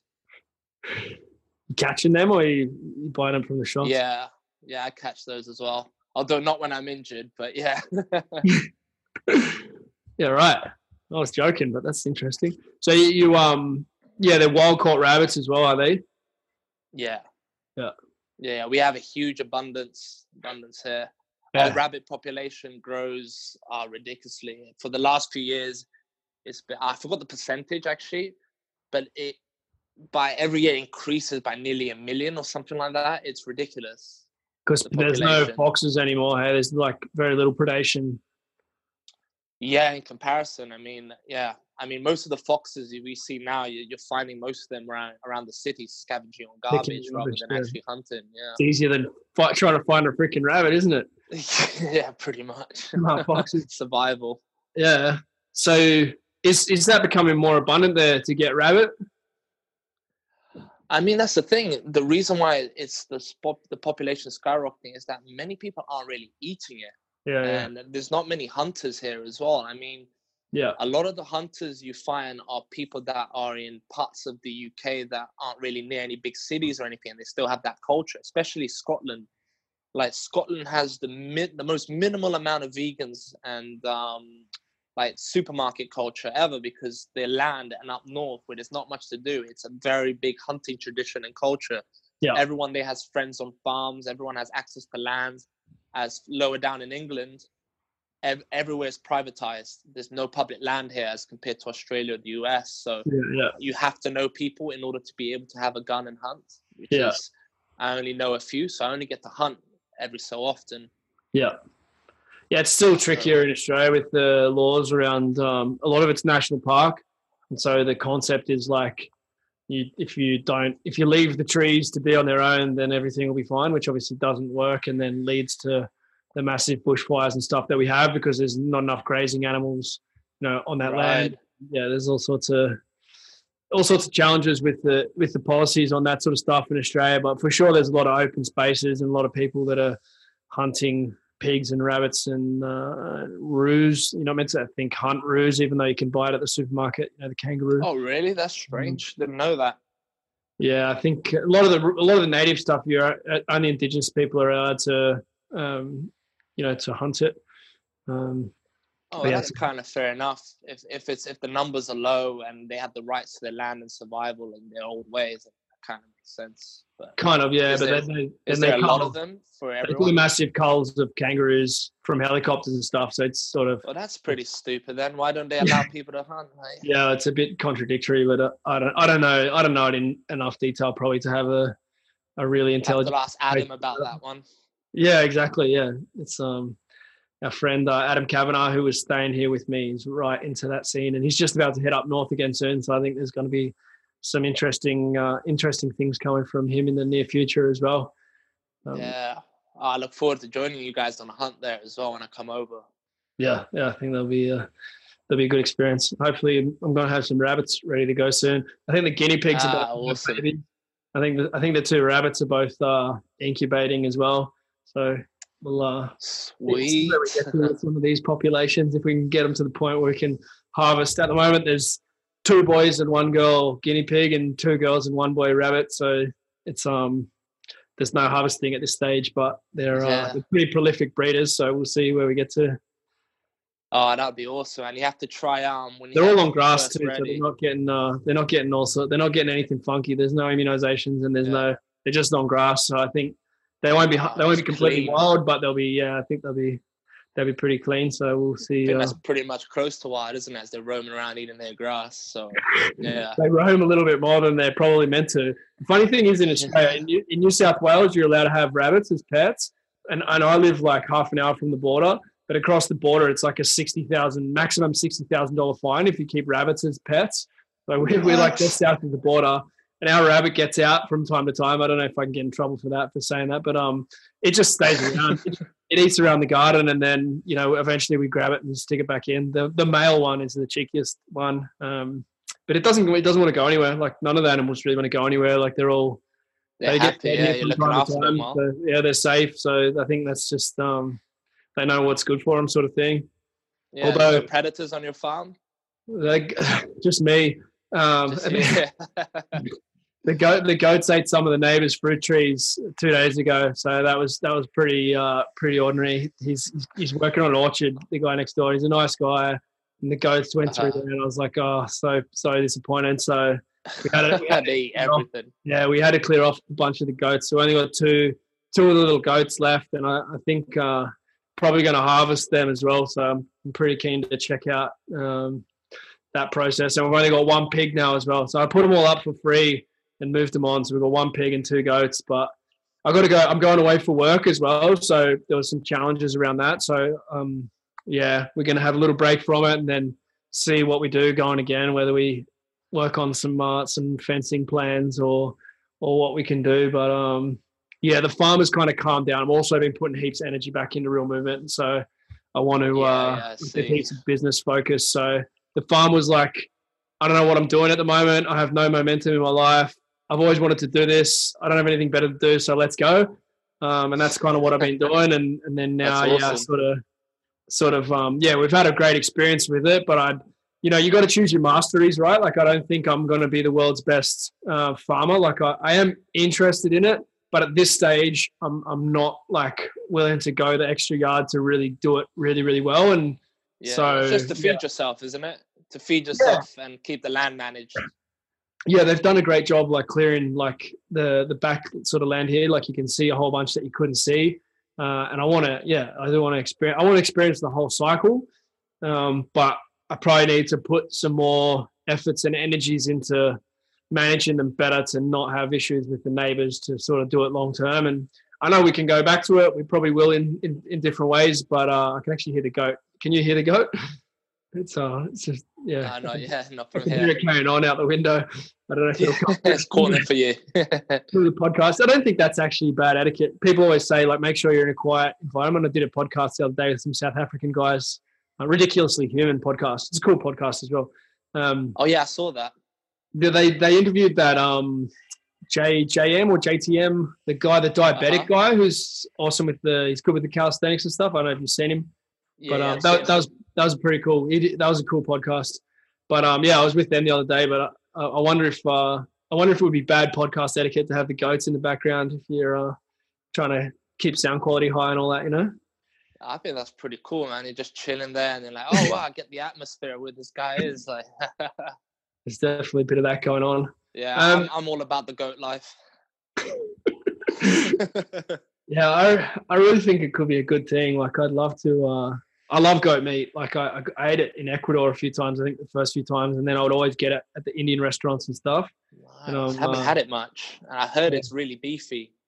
It's pretty. It's pretty good. It's pretty similar to beef. Uh, but yeah, I would prefer. I would say I prefer it to to beef. I, yeah, I'm a big fan. Yeah, well, but, they um, say the fat of the land normally comes from mutton in most uh, religious texts. So yeah, yeah, yeah. I think like maybe because they're eating so wild as well, the goats will get into anything, so they're probably getting a little yeah. bit more diverse nutrition than like your sheep and cows that want to keep it pretty uh, clean on the grass. Like they're really just chewing into anything like probably yeah. things that aren't even food as well, but all sorts of different plants. Like I would say they'd be getting a, a bigger spectrum, you know, and they're super hardy. Like I think like yeah. if you look at like a lot of the super plants, they're like hardy plants that were really hard to eat and hard to kill kind of thing. Like they become like the superfood ones, which is kind of why they can be dangerous as well, double-edged swords. But if you look at the animal kingdom, like I think the things that are super tough, like maybe you're going to get more toughness out of them. You know, there's I think there's there's yeah. potentially something to that side of things. Like if they're a super robust. Hardy. Yeah. So I think that if if vegans got their way, and let's say that you weren't allowed to eat goats anymore and they were to roam free, I think the next world war would be against the vegans and the goats because the goats would have eaten all their food. yeah. There'd be nothing left. Yeah. Then we'll see carbon go through the roof in the atmosphere. there uh we had a thriving mulberry tree, a thriving mulberry tree and the goats have absolutely decimated it. They eat the coffee plant, they eat the coffee beans, they, they eat the citrus trees, they eat the lime, like the lime tree. Like they're uh oh wow, they're ruthless, man. no wonder they're connected to Satan. Apparently, see that? yeah, no, they're to destroy the earth. yeah, yeah, they're they're pretty uh, they're they're funny, they're cheeky, but um, they're awesome. Talk to me a little bit about your yeah. relationship with with vegans. I, I, think they play a pretty big part in your life, by the look of it. Um, how yeah. like how do you how do you feel about that and the challenge that they're constantly kind of setting you? Like, yeah, they've given me a lot to talk about and think about on a daily basis. The amount of crap they give me, but um, yeah, I mean, I mean, it's like people have been asking me as well, why have you been so against it and making so many stories on Instagram and preaching out about it? And it's it's not that I have a problem with the people. It's um I was vegan myself. I'm not sure if we mentioned that in the first bit, but um I managed managed just under two years before I started to realize that it wasn't that great. At least you kept your hair. Yeah. yeah. But um didn't keep much else, didn't keep much muscle or libido. Yeah, you, yeah, we spoke a bit about it there. Yeah, yeah, yeah. Yeah, we spoke about that, but um, yeah, it's um reason why I just don't let it be in a sense. You know, everyone says, well, let them eat the way they want. It's because of the implication it has on those that do not want to eat that way.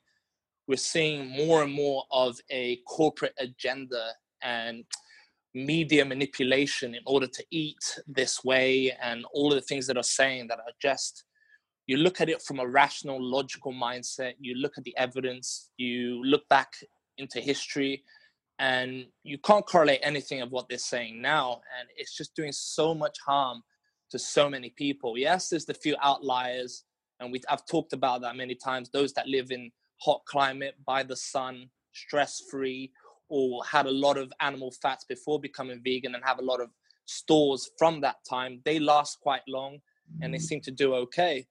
But the mm. problem is, is that the other ones that whether doing okay or not are just pushing so much to tax meat, ban the amount of meat, reduce the amount of meat that is available and found in societies, especially in um, first world Western countries. And yeah. I have a huge problem with that because with all my clients that I work with, especially I have clients now in India, which this is the first time ever. This new um, participants starting this month. I have three from India, and what they've told me about the religious aspects of um, how they've cut out meat, and it's got nothing to do with actual um, health. It's all religious, and I, I, can't let that happen in the uh, in our side of the world. I can't let us stop eating such a vital piece of nutrition due to religious ide- ideas that are now master science. So I have a huge problem with that. There's a lot. There's a lot to unpack there, but yeah. I've, so the polit- like political pushback in terms of keeping meat available and and sort of really putting forward that hey, we we really need this. Like this is not an optional thing. This is not a um, I think a lot of people think of it these days as like a luxury or an indulgence or um, something that they should feel guilty about. Um, you, you, I guess you're fighting back against that that kind of messaging and branding. Yeah, it's funny because the the main people, well, I wouldn't say everyone, but a lot of the people defend the system and defend a lot of the people that are pushing these ideas onto us but don't realize that those people at the top there all know the value of meat. All their descendants and the royal families, they all eat meat, and to this day still eat meat. They always have done. They've always understood the differences and have always pushed their lower tier, their lower classes of people to not eat meat in order to be malnourished, controllable, and only the royalty was were allowed to have certain game, like even to this day, only the Queen is allowed. The Queen of England is the only one that's allowed to eat swans. It's illegal for anybody else to eat or hunt a swan. So they know the importance of it, and they're just allowing people to get dumbed down and allowing people to become malnourished. Would you tell us if you've eaten a swan? I never have, but if I do, um, we won't yeah, be putting it on a podcast. would you risk it? Would you risk eating a swan? Hmm, the finer pleasures in life, huh? Challenge the monarchy. yeah, I've heard it's incredible. I've heard swan is absolutely incredible. It's like a, it's like duck, but a little bit more fatty and a lot more meat. I think the geese. I think the geese. Just every time I pick the geese up, I'm like, this is this is going to be something special. They've just yeah. they've got yeah. You can feel like yeah, they're quite like fatty, and they just yeah. I think they're they're going to be quite you know they're a lot bigger than ducks. Um, yeah. I like. Have you I had like geese crackling? I don't think so. No. Oh, it's exquisite. I've had the pleasure of that. yeah, it's not, it's not. You don't see it much in Australia. I wouldn't say so. They just eat grass as well. That's the cool thing. I mean, they, they love some grains if they can get it, but they're mm-hmm. they actually they can survive on grass. So some of the permaculture yeah. guys that I've heard, they're, they're saying they want to switch from chickens to geese um, so that they can be more sustainable in terms of not having to buy grains for their for their birds um, but they want to shift the market awareness first. I think it's the guy in Sweden. There's a, there's an English guy that lives in Sweden who's really good oh, in right. permaculture. I'll see if I can I can fish it out. But um, I heard him talking yeah. about it on a podcast, and that was like cool. And we we actually had we had eight geese, I think, at one stage, but we got them pretty young, and we only have three now. So there's um there's oh, some, wow. sad, okay. some sad stories. No, yeah. seven maybe. Yeah, yeah. yeah one. That must have been noisy. One had a tick. Yeah, they're quiet. They're quiet when they're young. Oh, really? Now they're starting to get a little bit of voice about them, but they're pretty like they're pretty decent size now. But yeah, um, so yeah, so like this is uh this is the interesting stuff, and I don't know how far the rabbit, down the rabbit hole we want to go, but like when you're talking about like the elites eating meat and you know the royal family eating meat and that sort of thing, like what where where does the confidence to talk about that sort of thing come from? Like I I also think that there's there's some agenda stuff there, and whether it's money or whether it's power or whether it's both. But like, what are where where are those those sort of um, concepts or resources coming from? Oh well, there's so much to it. I mean, I'm really big into anthropology and going way back and looking back at, especially from the 15th century onwards, we start to look at royalty and we start to look at um, the traveling of human beings as we see, you know, we started going out into Africa, into Alaska, into Americas, um, into Australia, all of that time with the colonizing Brits. We just see the evidence of how the royalty, in comparison to what they so called the peasants in that kind of monarchy, and as you see, the peasants always had to survive on the gruel. You know, they were given the grains, they were having the breads, the alcohol, not as much meat as compared to the royals who had a hunting party for them, who had herding of animals, had farms, you know, as a tax, give them animal meat, and they ate more of that more than anything else. If you look at most kings that were really fat and you look at their diets and the paintings of their diets, you can see that then they started having a lot more grains involved. But they always had an incredible abundance of meat and always lived longer than the people outside of the royalty and the castles. Then we look at the colonizers, you know, getting extremely sick because of the lack of meat when they were traveling overseas and it's funny because all they had to do was look overboard and fish, but yet they were carrying loads of grains and limes and things like that, which is just just a lack of knowledge. And every every tribe they came in contact with and reached and tried to change were already incredibly robust. And then a few years later, after the change, you start to see a decline in health because of all the products brought in from the Western world, or sorry, not to say the Western world, the more civilized and built up worlds some of the story there is, there's always that story of like we brought our germs and our germs killed them off. But there's the other side to that story of like in the missionaries, people were fed like processed grains, sugar, yeah. alcohol, and it's like, well, that might have had something to do with the mass die off as well, and why their immune systems were, um, you know, subject to to any sort of new bug or whatever. Like anyone's going to struggle if you restrict the diet down to those things. And some some pretty harsh histories around that sort of stuff in Australia and uh, yeah, I've heard. Yeah, I mean, science, scientifically speaking, it, it, makes sense because when you see people with low cholesterol that have been eating a lot more grain based, very little meat, and the cholesterol drops down, especially the LDL cholesterol drops down, and especially people with um, talking on modern days as well that are taking statin drugs and cholesterol lowering drugs, the LDL goes down. So when we eat these foods, and you know, grains, oats bring down cholesterol and such, when we see such a drop in cholesterol levels, we see that you're unable to fight infection. So all of these bacteria and diseases that are new, if your cholesterol is low, your immune system's not going to be able to fight it so well. Yeah, yeah, it makes sense. So what are the what are the most powerful things there? Is it the bone marrow? And the the quality fats that you're talking about in terms of prepare uh, healing from your injury, or what are some of the the go tos there? Well, yeah, it's it's all about bone marrow. So the more deposits you have in your bone marrow, the more your tissues will grow and repair quickly. And that's why I focus a lot on the replenishment of bone minerals rather than just eating loads of food and giving yeah. myself energy to heal. I give myself nutrients to heal. I deal with it more on a micro level than what people think on the macro level.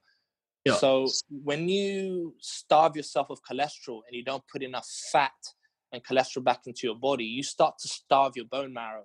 Once your bone marrow starves and your LDL drops, a main part of your immune system goes right down. Yeah. Yes, it makes sense, um, but it's it's it's really just not. People don't understand that, and I think a lot of the challenges with macro-based dieting. You know, there's so many people who have great bodies saying, well, look, if you get your calories right, you can have a body like me. It doesn't matter where the calories come from, just get your calories right. And, you know, on one side, they're right, right? Like I've, I've heard you sort of look talking about this as well, like about adding muscle and getting lean. Like, can you talk about, like, give us a bit of your perspective on that? Yeah. I'm, I mean, when it comes to the macros and stuff, I mean, that was a system that was brought in around World War One for the rations of soldiers in order to know how to move food around and how to just pretty much adequately satiate the soldiers while they were fighting. But there was no exact biochemical science around it. It was just theorizing and obviously developed around war procedures. So now people still to this day think that the body's like a furnace and you know calories in drop it below, the body doesn't burn as much. And we always say burn, like the body actually burns stuff. And it's totally unnecessary because when you think about the amount of, like, say for you example as well, the amount of lean body tissue you have and the amount of calories you eat, it may not look as much calories as somebody who's having six meals a day, but in the one or two meals, three meals you're having in the day, you're easily getting around 3,000, 4,000 calories just from pretty much meat at the moment. Yeah. And yet you're not putting on fat, you're not putting on excess weight. So people fail to understand that biochemical processes aren't just burning, it's a whole nother system depending on insulin and cortisol. Yeah, as you're very well aware of. My yeah, well, I mean, like it's something that I've thought about a lot and researched a lot, but I think it's it's just I think it's challenging for people when they they see these fitness models and they see these people who they'd like to mirror physically, saying, "Look, just get your calories right, and you look like me." And you know, I guess for the most part, it's true, but are they going to have a lower risk of cancer? Are they going to have the brain function, the libido? Are they going to be exactly. able to even stick to the diet? Like, how hungry are they going to be? How much drive are they going to have to binge? How much energy are they going to have to train? Yeah. How you know when are they going to get tendonitis? How sustainable it is. Yeah, exactly. like that's like it might be sustainable from the point of view of like well, it doesn't really require much discipline. It doesn't really require much of a change. So happy days. Like, but if it's going to lead to a whole bunch of outcomes that you don't want, then it can't really be put forward as as an optimal diet. You know, I think people need to understand it for what it is. If it's if it's you know, and a lot of the times these fitness models are you know playing around with different drugs and you know not just steroids yep. but you know thyroid hormones well. and diuretics and all this sort of stuff. Like you have to be careful about where you're looking and what outcome you really want. Like do you if you value a six pack more than you care about cancer, then maybe that's the person that you should, you know, or brain function or that, those sorts of things. Then, you know, cool. But if you're actually more, you, you know, you're more worried about being a good father and potentially a good grandfather and maybe even a good great grandfather, then you know that that you know that regime that includes the pop tarts and the ice cream and the whatever there's people getting lean on McDonald's. There's people getting lean on on ice cream diets. Yeah, you saw that ice cream. We're talking about guy. that. Hey. So yeah, talk, the ice cream diet guy is hilarious. He's super shredded. I mean, he looks incredible. just ice cream, donuts, and what? Like on a daily basis, a tub a night or something. How long has he been doing that? Oh, a, a little while now. I mean, his face looks pretty aged, but his body looks incredible. Yeah. so I mean, yeah, you're too right. I mean, I wonder how hungry he gets. I wonder how much discipline it takes. Like, I would suspect that he would take it would take a massive amount of discipline to eat at that diet and not go over on calories. Yeah, and a, and a shitload of training. He probably like does yeah. cardio as well. Like yeah, like yeah. us, we we barely do any cardio. and We're like below ten percent fat, like no problem. I'm I'm I'm right on ten at the moment, according to my. You're right uh, on ten. I'm the I'm the chubbiest I've been in a while, so it's time to. Uh, uh still looking good though, man. Still looking good. uh. Uh, so yeah, tell me, like, what if I, you know, I don't know. Let's let's cover it a little bit, like bulking and cutting from the carnivore perspective. I know a lot of people listening to this will already be converted, so we didn't probably need to talk as much about vegan diets and macro diets and that sort of stuff. But yeah. like for the people who are already on this side of the fence and they're like they're they're listening to you, they're listening to Dr. O'Brien, like they're um, what what what should they do if they want to uh, if they really do want to get leaner? Like if that's a huge priority, um, what's it gonna what's it gonna take? If someone's like talking about someone who's overweight, you know, like this is um, uh, yeah, mm. someone who might come. to, if they're overweight and they want to cut. Hmm. Is it going to work just eating as much as they? no, Is it going um, to work eating as much as they want, or are they going to need to like pay some attention to portions? It depends, especially the difference with women and men. Um, I mean, some guys they can just jump straight into the carnivore way of eating and just keep eating till satiation, and they will steadily lose fat. But it depends on the state of their mitochondria slash metabolism on how quickly they really adjust. So yep. if it's really stressed out or backed up and the mitochondria is sitting in their own waste or not as effectively active anymore, this will not they will not see results immediately. So they have to be really patient with it. And it can take them up to three months to renormalize their internal functions again with their mitochondria and their ATP systems also as well the other factors not just being on carnivore but it's also what's the quality of the air water and sunlight they're getting and how often will determine the rate at which they heal that as well and start to lose weight. So along with that fasting as well. Yeah so your biggest women, go-to's for healing the mitochondria then? The air light water and fasting are they going to be your biggest? Yeah so those are the holistic protocols and these are the things that we would set into rhythm with their unique life circumstances. Yeah. And you could have the most optimum fat diet, you know, high high fat, low carb diet, but still not really get much progress if there's other stresses in your lifestyle that aren't being tuned as well. But if they cut the calories enough, like anyone's going to lose fat, right? As well, like that's the that's the argument that these macro guys will make. It's like, well, yeah, you're talking about hormones and you're talking about light and whatever. But if you made someone a prisoner of war and you give them a thousand calories and you make them go and knock down, you know, build railroads all day, they're going to lose fat, right? Like that's. Yeah, I mean that's reasonable. That, that definitely works. Yeah, it's like, gonna. I mean, it's what's gonna work from that perspective. They're gonna die in the not too distant future, and yeah, they're gonna. It's gonna tax them really. Eat badly. their liver and eat their brain and all that sort of stuff. Like, yeah, yeah, yeah. It's definitely gonna. It's definitely gonna tax them. That's what I'm saying. We have a nation of fit-looking sick people. Yes. So, I mean, if you get a really obese person and you cut down their calories and things like that, they may start to lose weight quicker but once they stop that, they actually put on the weight back on a lot quicker than before as well because of the starvation that's gone on and the manipulation of their system.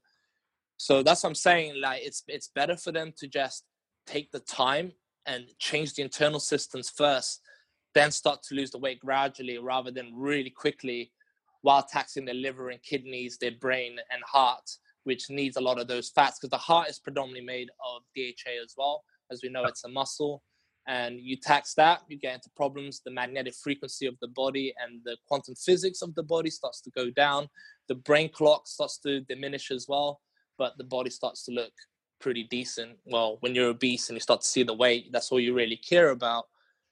But um, I see, especially in uh, women, when they go on these quick diets and they can lose the weight really quickly, they feel really lethargic. Their infertility, their fertility goes down, and they start to put on the weight really quickly again and they just feel erratic and hormones all over the place their periods menstruation cycles come out of sync so yeah i definitely I, I, get a few people that come to me and they uh they're really frustrated that the first month they've only lost maybe a kilo or so of weight but i tell them to be patient and another point to add as well is instead of just um, working on a calorie deficit, I give them enough calories that the body feels satiated. But the calories we choose are generally from like fish and leaner cuts of meat. So we just diminish the fat a little bit and we start yeah. to see more progress in the weight loss, but after balancing the internal body. So they're using their own fats rather than you know, rather than getting a, too much dietary fat. Whereas you need fat for energy because you don't have that much to burn, so you're constantly exactly. pumping the fats in to use as a fuel. Yeah. So I'm I'm using I'm trying not to use too many stores. So I actually don't fast as long anymore. And even some of the people I work with, um, another point leading back to women as well. Sometimes fasting actually slows their hormonal balance down yeah. So even when they're quite obese, getting them to eat a lot more than usual, but just eating the fats and proteins, you actually see that they're eating more calories than they were before. They're feeling more energetic, they're feeling better, and that allows them to train more. And yet, they're not putting any more fat on. They just slowly start to lose that fat. Yep. But when we want to speed this up, when they're ready, when the systems are saying, okay, we're all good to go, then we cut the fat a little bit raise the lean protein a little bit, and we see an even more increase, especially fish. You you eat predominantly fish, you will find it effortless to stay lean. I know uh, Alexa Towers. He's a friend of mine, and she's a sort of fitness model, and um, she's a great personal trainer in, in Sydney. And she's uh, she just yeah, she's like pescatarian. She's she's on fish, and she's like the leanest woman I think I've ever seen. She's just constantly year round, and she actually um, she loves Maltesers, I think, as a as a thing. But she trains super hard, and and she like fish is her her go to sort of protein source. Right.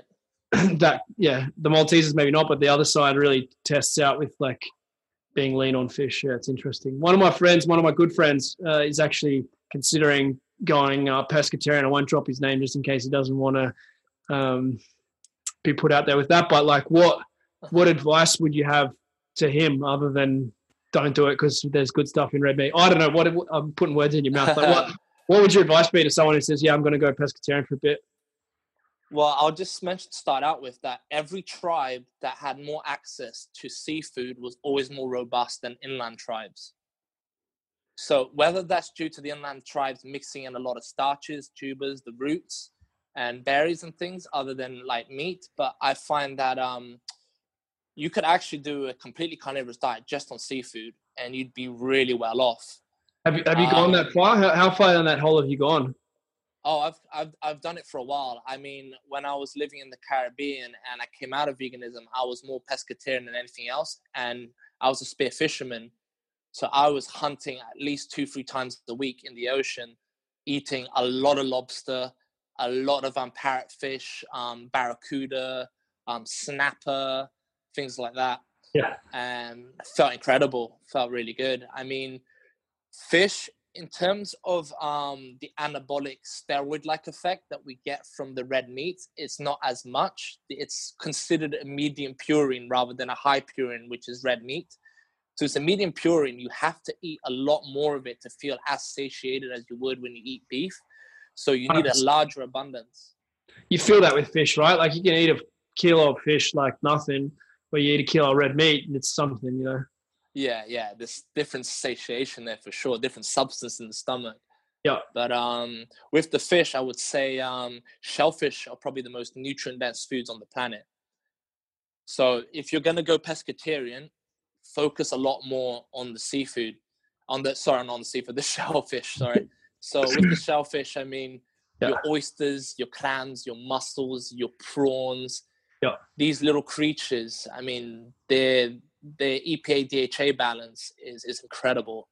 And it's also one of my protocols, as I said earlier, with injury recovery. I get a lot more on the shellfish and seafood Yeah. to keep the angiogenic patterns a lot smoother and allows me to uh, keep the inflammation where I want it while giving the building blocks. So I would say, yeah, you could you could definitely do pescatarian well, as long as there's a large abundance on your plate at each meal that you're full, not just trying to get by covering it up with other bits. Yep. The other end of the spectrum, uh, Adam is uh, Adam Kavanagh is actually keen on putting on some weight. He's pretty he's pretty robust with his carnivore. He's he's got a serious he's got a serious eight pack going there, but he he, wants it to be even more defined. Um, he's got yeah, his abs are like next level, but he he could be a little a beast. yeah, he could he could be he he, he wants to uh he wants to be a little bit heavier. So he was weighing like 79, 80 when he was here and he just been in a brutal uh brutal job that was basically like POW type uh all day labor um Yeah. before he came and trained here for a little bit, but he wants to go back up to 83 plus. Uh, what sort of what sort of advice would you give to to someone like that? So first thing that I would say is um you can you can you can bulk eating mud or vegan or any of these diets. You can bulk on them. I mean, it's all about how stressed your body is and how much training stress you're providing. So like, I, I I program Adam's um, calisthenics training. He was loving it. He Um, told me, yeah, just as a side note, before, but then when he took that job on, I'm sure he told you like he was he was smashed He up by that, it. that work that he was Yeah, doing. He was he was pretty happy with how he was how he was going, and uh, yeah. So continue, sorry. No worries. I mean, um, so it's all about if he if he had just trained, if he had the consistency of training, like like how you do, for example, how I do, at least once a day for five six days a week, he would see stimulus no matter what. But um, my my advice for those who are already doing that but want to bulk a bit quicker, but when I say bulk, I mean not get fat and then cut down and have that little two kilo gain, is to consistently put steroids in your body. And people go, What do you mean by that? I mean natural steroids, the red meat, the stuff that gives you the precursors to your hormones and testosterone. Yeah, So if you're looking to bulk, you, not only training damn hard. I mean, I train twice a day, sometimes three, but I'm now I've gone from one meal a day to two, sometimes three meals a day now of just a lot of red meat, and I find that no matter how much I eat, I stay the same body fat percentage. It may fluctuate a little bit with the salt that I'm having. So in terms of water weight and how much water I hold, I can go from 80 to 82 kilos. But um, generally speaking, each month I'm adding at least a kilo of muscle each month when I'm training that hard. So Yeah. it's, it's totally, totally doable. that's a good. You don't have to get fat. Yeah. Where do you want to go to with it? Where do you? uh You said your brothers are massive. But you were? Yeah. But um, how? I mean, what do you think your ideal physique is at the at the moment? Like, what do you see as ideal? I think it was ideal for me at about 78, 79, but my body, I'm not trying to grow. The body just keeps growing. Yeah. Which pisses me off because then I'm having to work a lot more strength each month to keep the strength in level with the growth. Yeah. And I mean, one of the key factors, I mean, if you're training calisthenics and you're not doing much isolation of weights, um, just doing the weighted calisthenics, it just bulks you out so much. And then obviously doing a little bit of supplementation with the power, like military press, bench, deadlift, squat. I, I can't stop my body growing. It's it's getting ridiculous now. you know? Probably something most people listening are actually uh, interested in experiencing. But like weighted dips and weighted chins being your weighted calisthenics, or like weighted muscle ups, or what are you talking about there? Yeah, so any any move any full body movement you're doing calisthenics, if you're doing more than 10 reps on it, you should get the weight on. You should get at least half your body weight on and do at least 5 to 6 reps of half your body weight. You will puff out like you will you will get tremendously strong, but your muscles as well the, the time under tension with such strain on the nervous system it, you can't stop your body growing from that. It's so much stress that the body goes holy shit he wants to keep doing this. We need to bulk out a bit more muscle and then bring a little bit more nervous connection to trigger all of that muscle to fire and you just gets stronger. So no no fat added just just strength and muscle. Yeah. So your last message there to Adam is maybe a little bit more meal frequency, which he was doing three meals a day when he was here. He was like clockwork.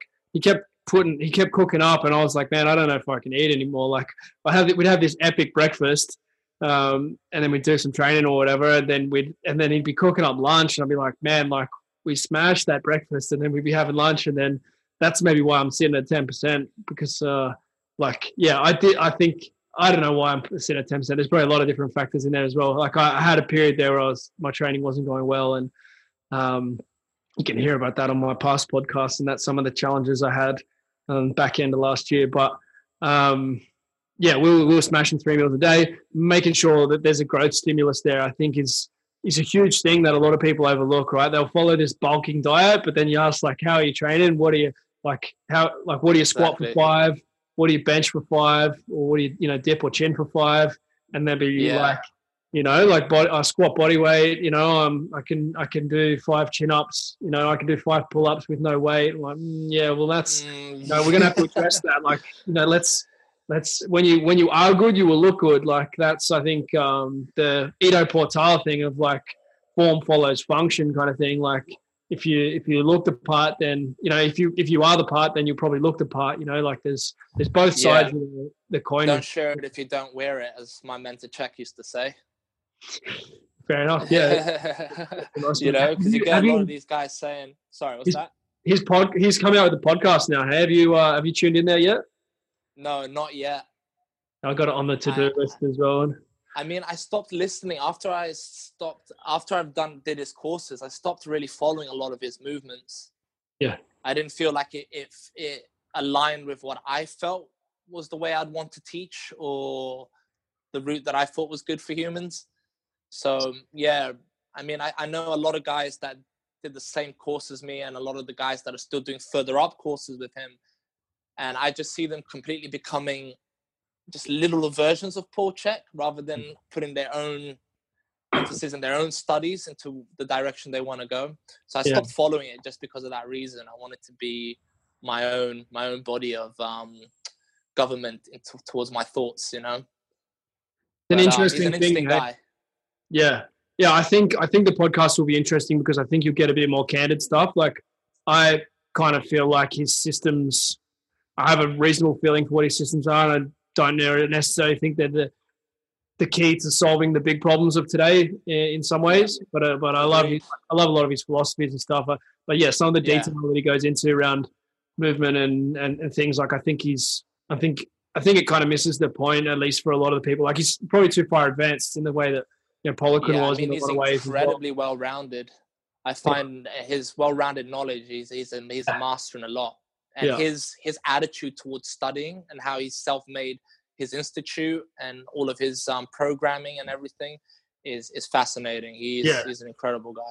And you look at his shape. I mean, we all want to be like that in our 50s, 60s, like still 100%. doing one arm chin ups and that. So he's gone yeah he's gone at it hard for a long time with you know a lot of yeah there's so much stuff there that's amazing about what he's doing but I, I will be interested to see what comes out in some of those podcasts he's doing with like Elliot Hulse and Aubrey Marcus and some of these guys so could be some could be some interesting stuff how do you go with that? you go Sorry. Oh, it's just funny because um I see those guys and I'm like, yeah, you guys look good and you're strong, but you could still be leaner and still be a little bit more athletic in a way. Like you were saying about like how you sit at 10% body fat uh, on the carnivore way of eating as well at the moment. And I find with this way of eating, rather than the metabolic typing, mixing in the carbs and finding how much carbs you need, is that you get to a, low body fat and usually it's it's around 10% and le- well 12% and less for most guys which is a very athletic decent look as well and natural human beings and tribes don't normally get below that. And um, we see that we we the body normalizes at this level and even though your body fat's so low strength continues to rise which is the most one of the most fascinating things about this way of eating and I see Chek and Elliot Hulse, and their strength is only at their highest when they're a little bit more puffy and got a lot more volume to their body in terms of water and fat weight. Hmm.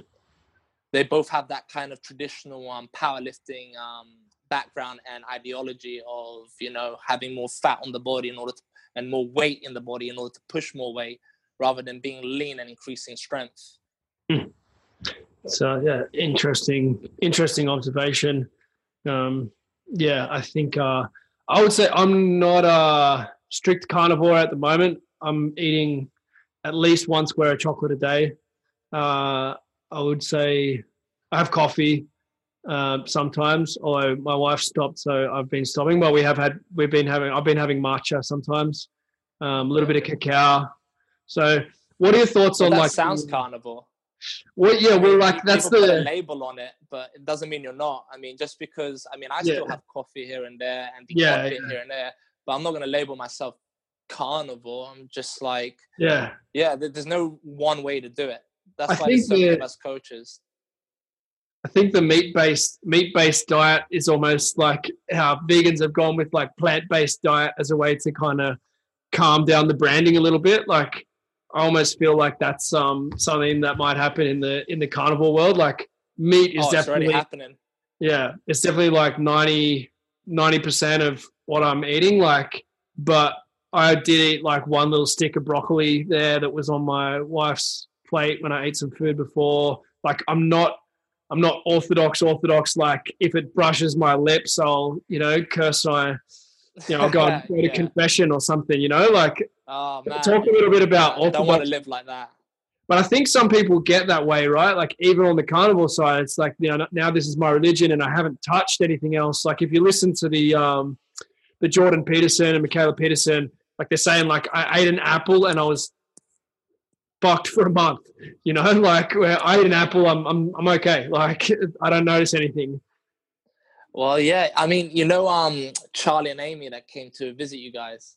Correct. Have you been Have you been following Charlie's uh, stories and stuff around? We're we're pretty right? good friends there. Yeah. We're, oh yeah. We're I know I haven't seen. uh I don't know what is he what's he been posting there. I might have missed it. Um, he, he, I just love his humor. He's like really He's funny, sarcastic about all of this stuff, and um, he he also messages me as well about some of the stuff, and um, yeah, it, he he also mentioned that um, is it optimal when um, is it an optimal way of eating the carnivore way when if you have after so long, if you have like a piece of something that's not usually in your diet, you completely become sick and fall apart. And I mean, to me, I don't know. I really don't know what that really means. I Hmm. just feel as though when you eat this way strictly, and I mean, let's go into the full cult definition carnivore, you know, you, you frown upon anybody or yourself eating anything that isn't meat. You know, you're strictly water and meat. And I've done that for a while. Now I'm a bit looser with Yeah. it, just like yourself, unless I'm injured or anything like that. Yeah. But um, when that happens, I just think it's because when you reach a balance that is not disturbed by anything and you really feel at home with it and you notice, like, for example, with um, when I did the three months completely strict and I tested the deadlift and had a 25% increase in strength. When I then ate other foods, that 25% increase in strength dropped dramatically. Mm. I went to Amsterdam a week after that deadlift and I completely broke out. I had pancakes, I had Dutch chocolate, I lived it up. I was constantly high the whole time. and I was going to my partner. What's that? Sorry. I was going to ask if there was some some green stuff there in the diet. Oh yeah, the the only green in the diet. that's a good uh, that's a good hashtag or something. Yeah. There's some. Uh, anyway, yeah, it's a good one. Uh, but yeah, and um, so we puffed out. We looked really fat. We looked like raccoons. we were just completely puffed out. Came back to the gym a few days later, and that strength, even though I was still training in Amsterdam because it's got some of the best calisthenics parks in the world, Yeah. um, came back and um, my strength had dramatically dropped, so noticeable. How long after the flight was, was, it that you tried? Did you try? You tried to pull dead, hey? Because I tried to pull a deadlift of 220 kilos a week after coming back from Amsterdam. Yeah, right. And after doing 250 kilos the week before, and I could barely pull it. I managed just about 200 kilos, and I was really fresh. I was really ready. Yeah. I'd already been a week back carnivore as well, fully like strict, and the strength decrease was was was insane. So, it, is it optimal? I think it's funny that we tend to see that. So when you introduce foods back, you notice a drop in that performance. Mm. So is it not to say that it's optimal, but is it to show that when you do have other foods in the diet and you do get sick, is it because you just feel that drop in what's meant to be normal? You go back to what people are on a daily basis and you notice that that doesn't feel as well when you've gone from such a clean, strict diet?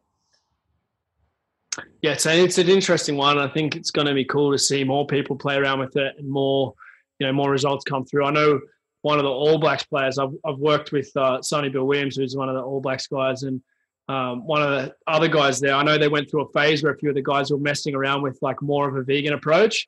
Um, but then I know uh, a, a, few of the players. I think it's um, you know I won't say because I'll probably mess it up, but there's a couple of players who've done interviews there with um, Dr. Sean uh, O'Brien and that, and uh, they were going like pretty much meat based, but they weren't going orthodox.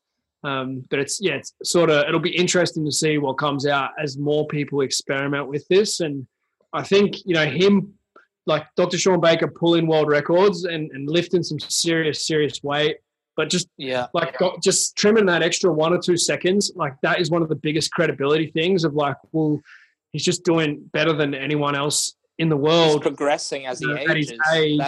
And, and, yeah, it's like so.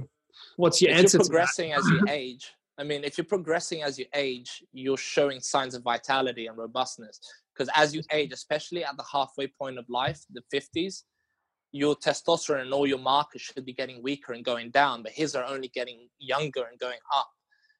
So, especially, that, uh, especially on such a cut and dry thing as the rowing, you know, like, and, and to do it at world class levels, right? Like, anyone's going to get stronger if they're super weak. And you go, you know, oh, yeah, I went from bench pressing 60 kilos to bench pressing 80 kilos on the carnivore diet. You go, yeah, like, cool, you could have done that on Pop Tarts too if you just trained. Yeah. But, yeah, exactly. like he's actually breaking world records. Like that's, you know, I think it's saying that has made a lot of people stand up, take notice, and and have a look at it um, I think on the health yeah. side, it's it's it's very very exciting for people to have that as an alternative on the health side, where so many people are turning to veganism uh, in the face of health challenges.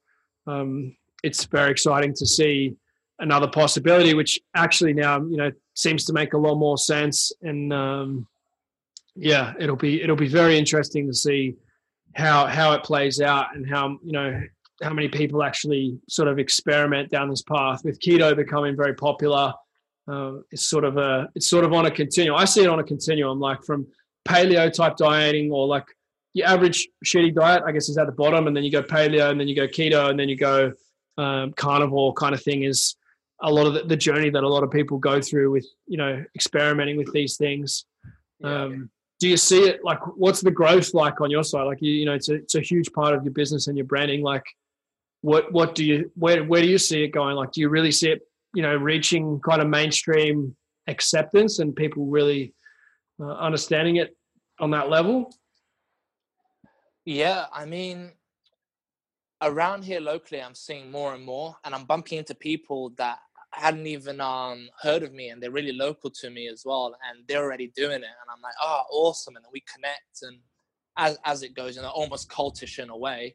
Yeah. But um, but I yeah, I see it really picking up because, especially because of Shawn Baker as well. I mean, as I said, he's he's coming up to three years completely strict and has only shown massive improvement. His body looks younger than before. And not only to mention that the amount of um, muscle mass, and he's starting to lean out now as well. So he's showing his journey to leaning out more because he's stayed pretty lean already for his age.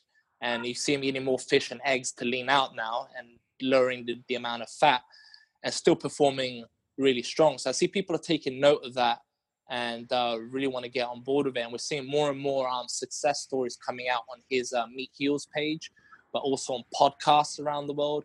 And carnivore, the word carnivore is actually trending more than vegan right now.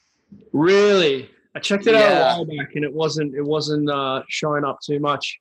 Keto yeah, was now, keto was just taking over from carnivore, but uh, from uh, vegan. But yeah, that's that's that's really interesting. So yeah, I guess a lot of people know what vegan is. rise the, people know what vegan is, so they're not going to Google it as much anymore as well. Like it's on every menu and all that sort of thing. That like that's too. the that's the sad state. I think that like everybody knows what it is. Everybody has it put forward as an option, you know. And yeah, I, and it's know, pushed by the government, so it's more in the face of the media. You know, there was a media story yesterday that just came out, and it was Beyonce and was it Jay Z saying they want all their fans to go vegan.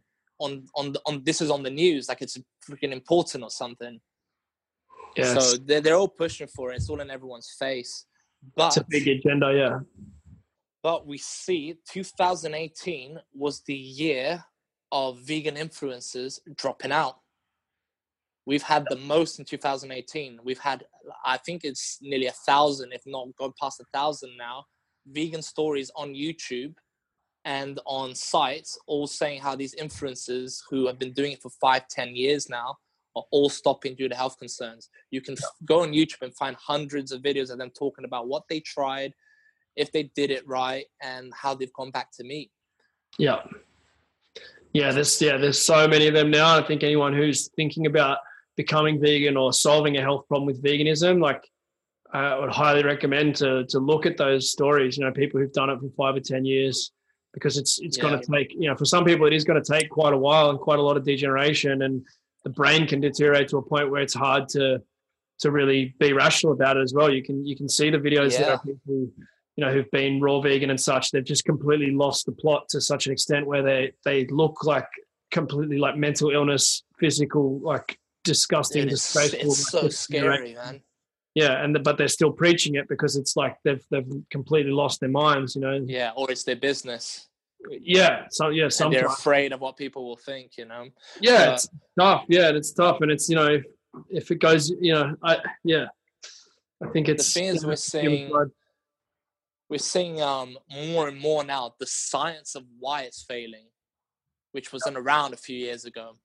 Yep. So we're we're starting to understand why some people are doing okay on it and not getting into problems so early on, and we're starting to understand that a lot of these um, vegans that last 10 years or so, they either came from a meat eating background or a vegetarian background first.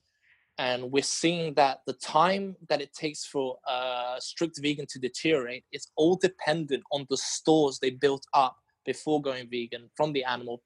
Because a lot of the animal foods you eat get stored in your marrow. When you go vegan and you're recycling cholesterol from your liver and a little bit of vitamin vitamin D, or a lot of these guys that are thriving live in hot climates, so they have a lot more vitamin D turnover, which keeps you going for a little bit longer. So we see that when they run this veganism for so long, the stores in their marrow deplete, and it's only when the, the marrow starts to get starved that they start to fall into illness. And that's what can take five to 10 years, depending on how they entered veganism. What key nutrients are you talking about there? Like you're talking about the like volume of fat in the marrow. Like there's some pretty solid research around. Yeah. So we're talking cholesterol. I mean, if you're not intaking enough cholesterol, you're not getting intracellular um, carryover of nutrients into your marrow and tissues. So all of the minerals that your your marrow needs to grow bone, to grow skeletal tissue, is um, it's just wasting away. So the longer you're vegan, the more you tap into those stores. Eventually, when those stores start to run out and your mitochondria completely give out because of the amount of um, sugar they're having to intake, that's when they start to see a lot of the issues. And that can take a while for some, especially if they're supplementing hard, they're training hard, and they're living in sunshine. They can last a little bit longer. And people see these guys and think, oh, but they're doing really well. They're still building muscle. They're still this, this, this, and that but you need to give them the time and observe them for a while and you see that they end up all the same. Do you uh, obviously that like the, the liver can synthesize some cholesterol. Is just not getting enough? It's just not enough especially worse so in kids. Kids don't produce the same amount and don't have the capacity of the same of an adult. So that's why vegan kids tend to suffer really quickly and the most. Um, in terms of adults yeah as soon as you lower LDL cholesterol, your immune, a, a major portion of your immune system has just been removed. So yes. the first few years of vegan, you can feel better when you clear your fat stores of all the crap and other processed foods you've been eating, and your cholesterol is still high enough to keep fighting infection. And if you're really strong, you don't get a cold for a few years, but that eventually just starts to gradually go down slowly. That's people, why it's called a starvation diet. Yeah, that's that's basically the way I, I talk about it with people. Like it's a form of fasting. It's like a plant based fast where you're, yeah. you're providing some food and some energy, but it's uh yeah, it's it's a fast from the things that your body really needs. Um, yeah, I think it's uh, it's a serious it's a serious serious concern when it's become you know, such a dominant. There's there's a lot of people around this area as well that that experiment with it, and um, there's Krishna, you know, Krishna, long, a big Krishna community here who, um, oh really? Yeah, play around with a lot of that stuff. And I, but I, I, think the eggs and dairy, like a lot of people, can can hang in there for for longer, and and some people will do okay. I, I have heard what I wanted to say there was I've heard you know some people explain that people do well on you know vegetable based fast as opposed to water fast or whatever, just because they're living on human tissue. You know, so you you feel good while you're consuming human tissue and you're becoming skinnier and you're becoming smaller and you're like oh how good's this? Like i'm i'm small which is something that's prized you know in a lot of uh, in western culture but you, you you're losing organ mass you're losing bone mass and eventually you get to a point where there's not that much tissue left for you to eat and then it's like yeah. okay now like you're trying to build tissue out of you know all sorts of grains and such and you're just missing the missing the point biologically yeah, that's a solid point, bro. That is a very solid point. It's just yeah, it's just trying to tick over all those old bits of tissue, especially like have you heard of oh what's that what's that um that propaganda documentary um oh, it's not really propaganda it's just kind of ignorant in a way it's the uh the one where he does 90 days of juicing in the documentary i forgot the name of it is, is it the fat, fat sick and nearly dead is it fat sick and nearly dead and you know he goes on the juicing um, that time. I haven't watched it, but I know the I know the story.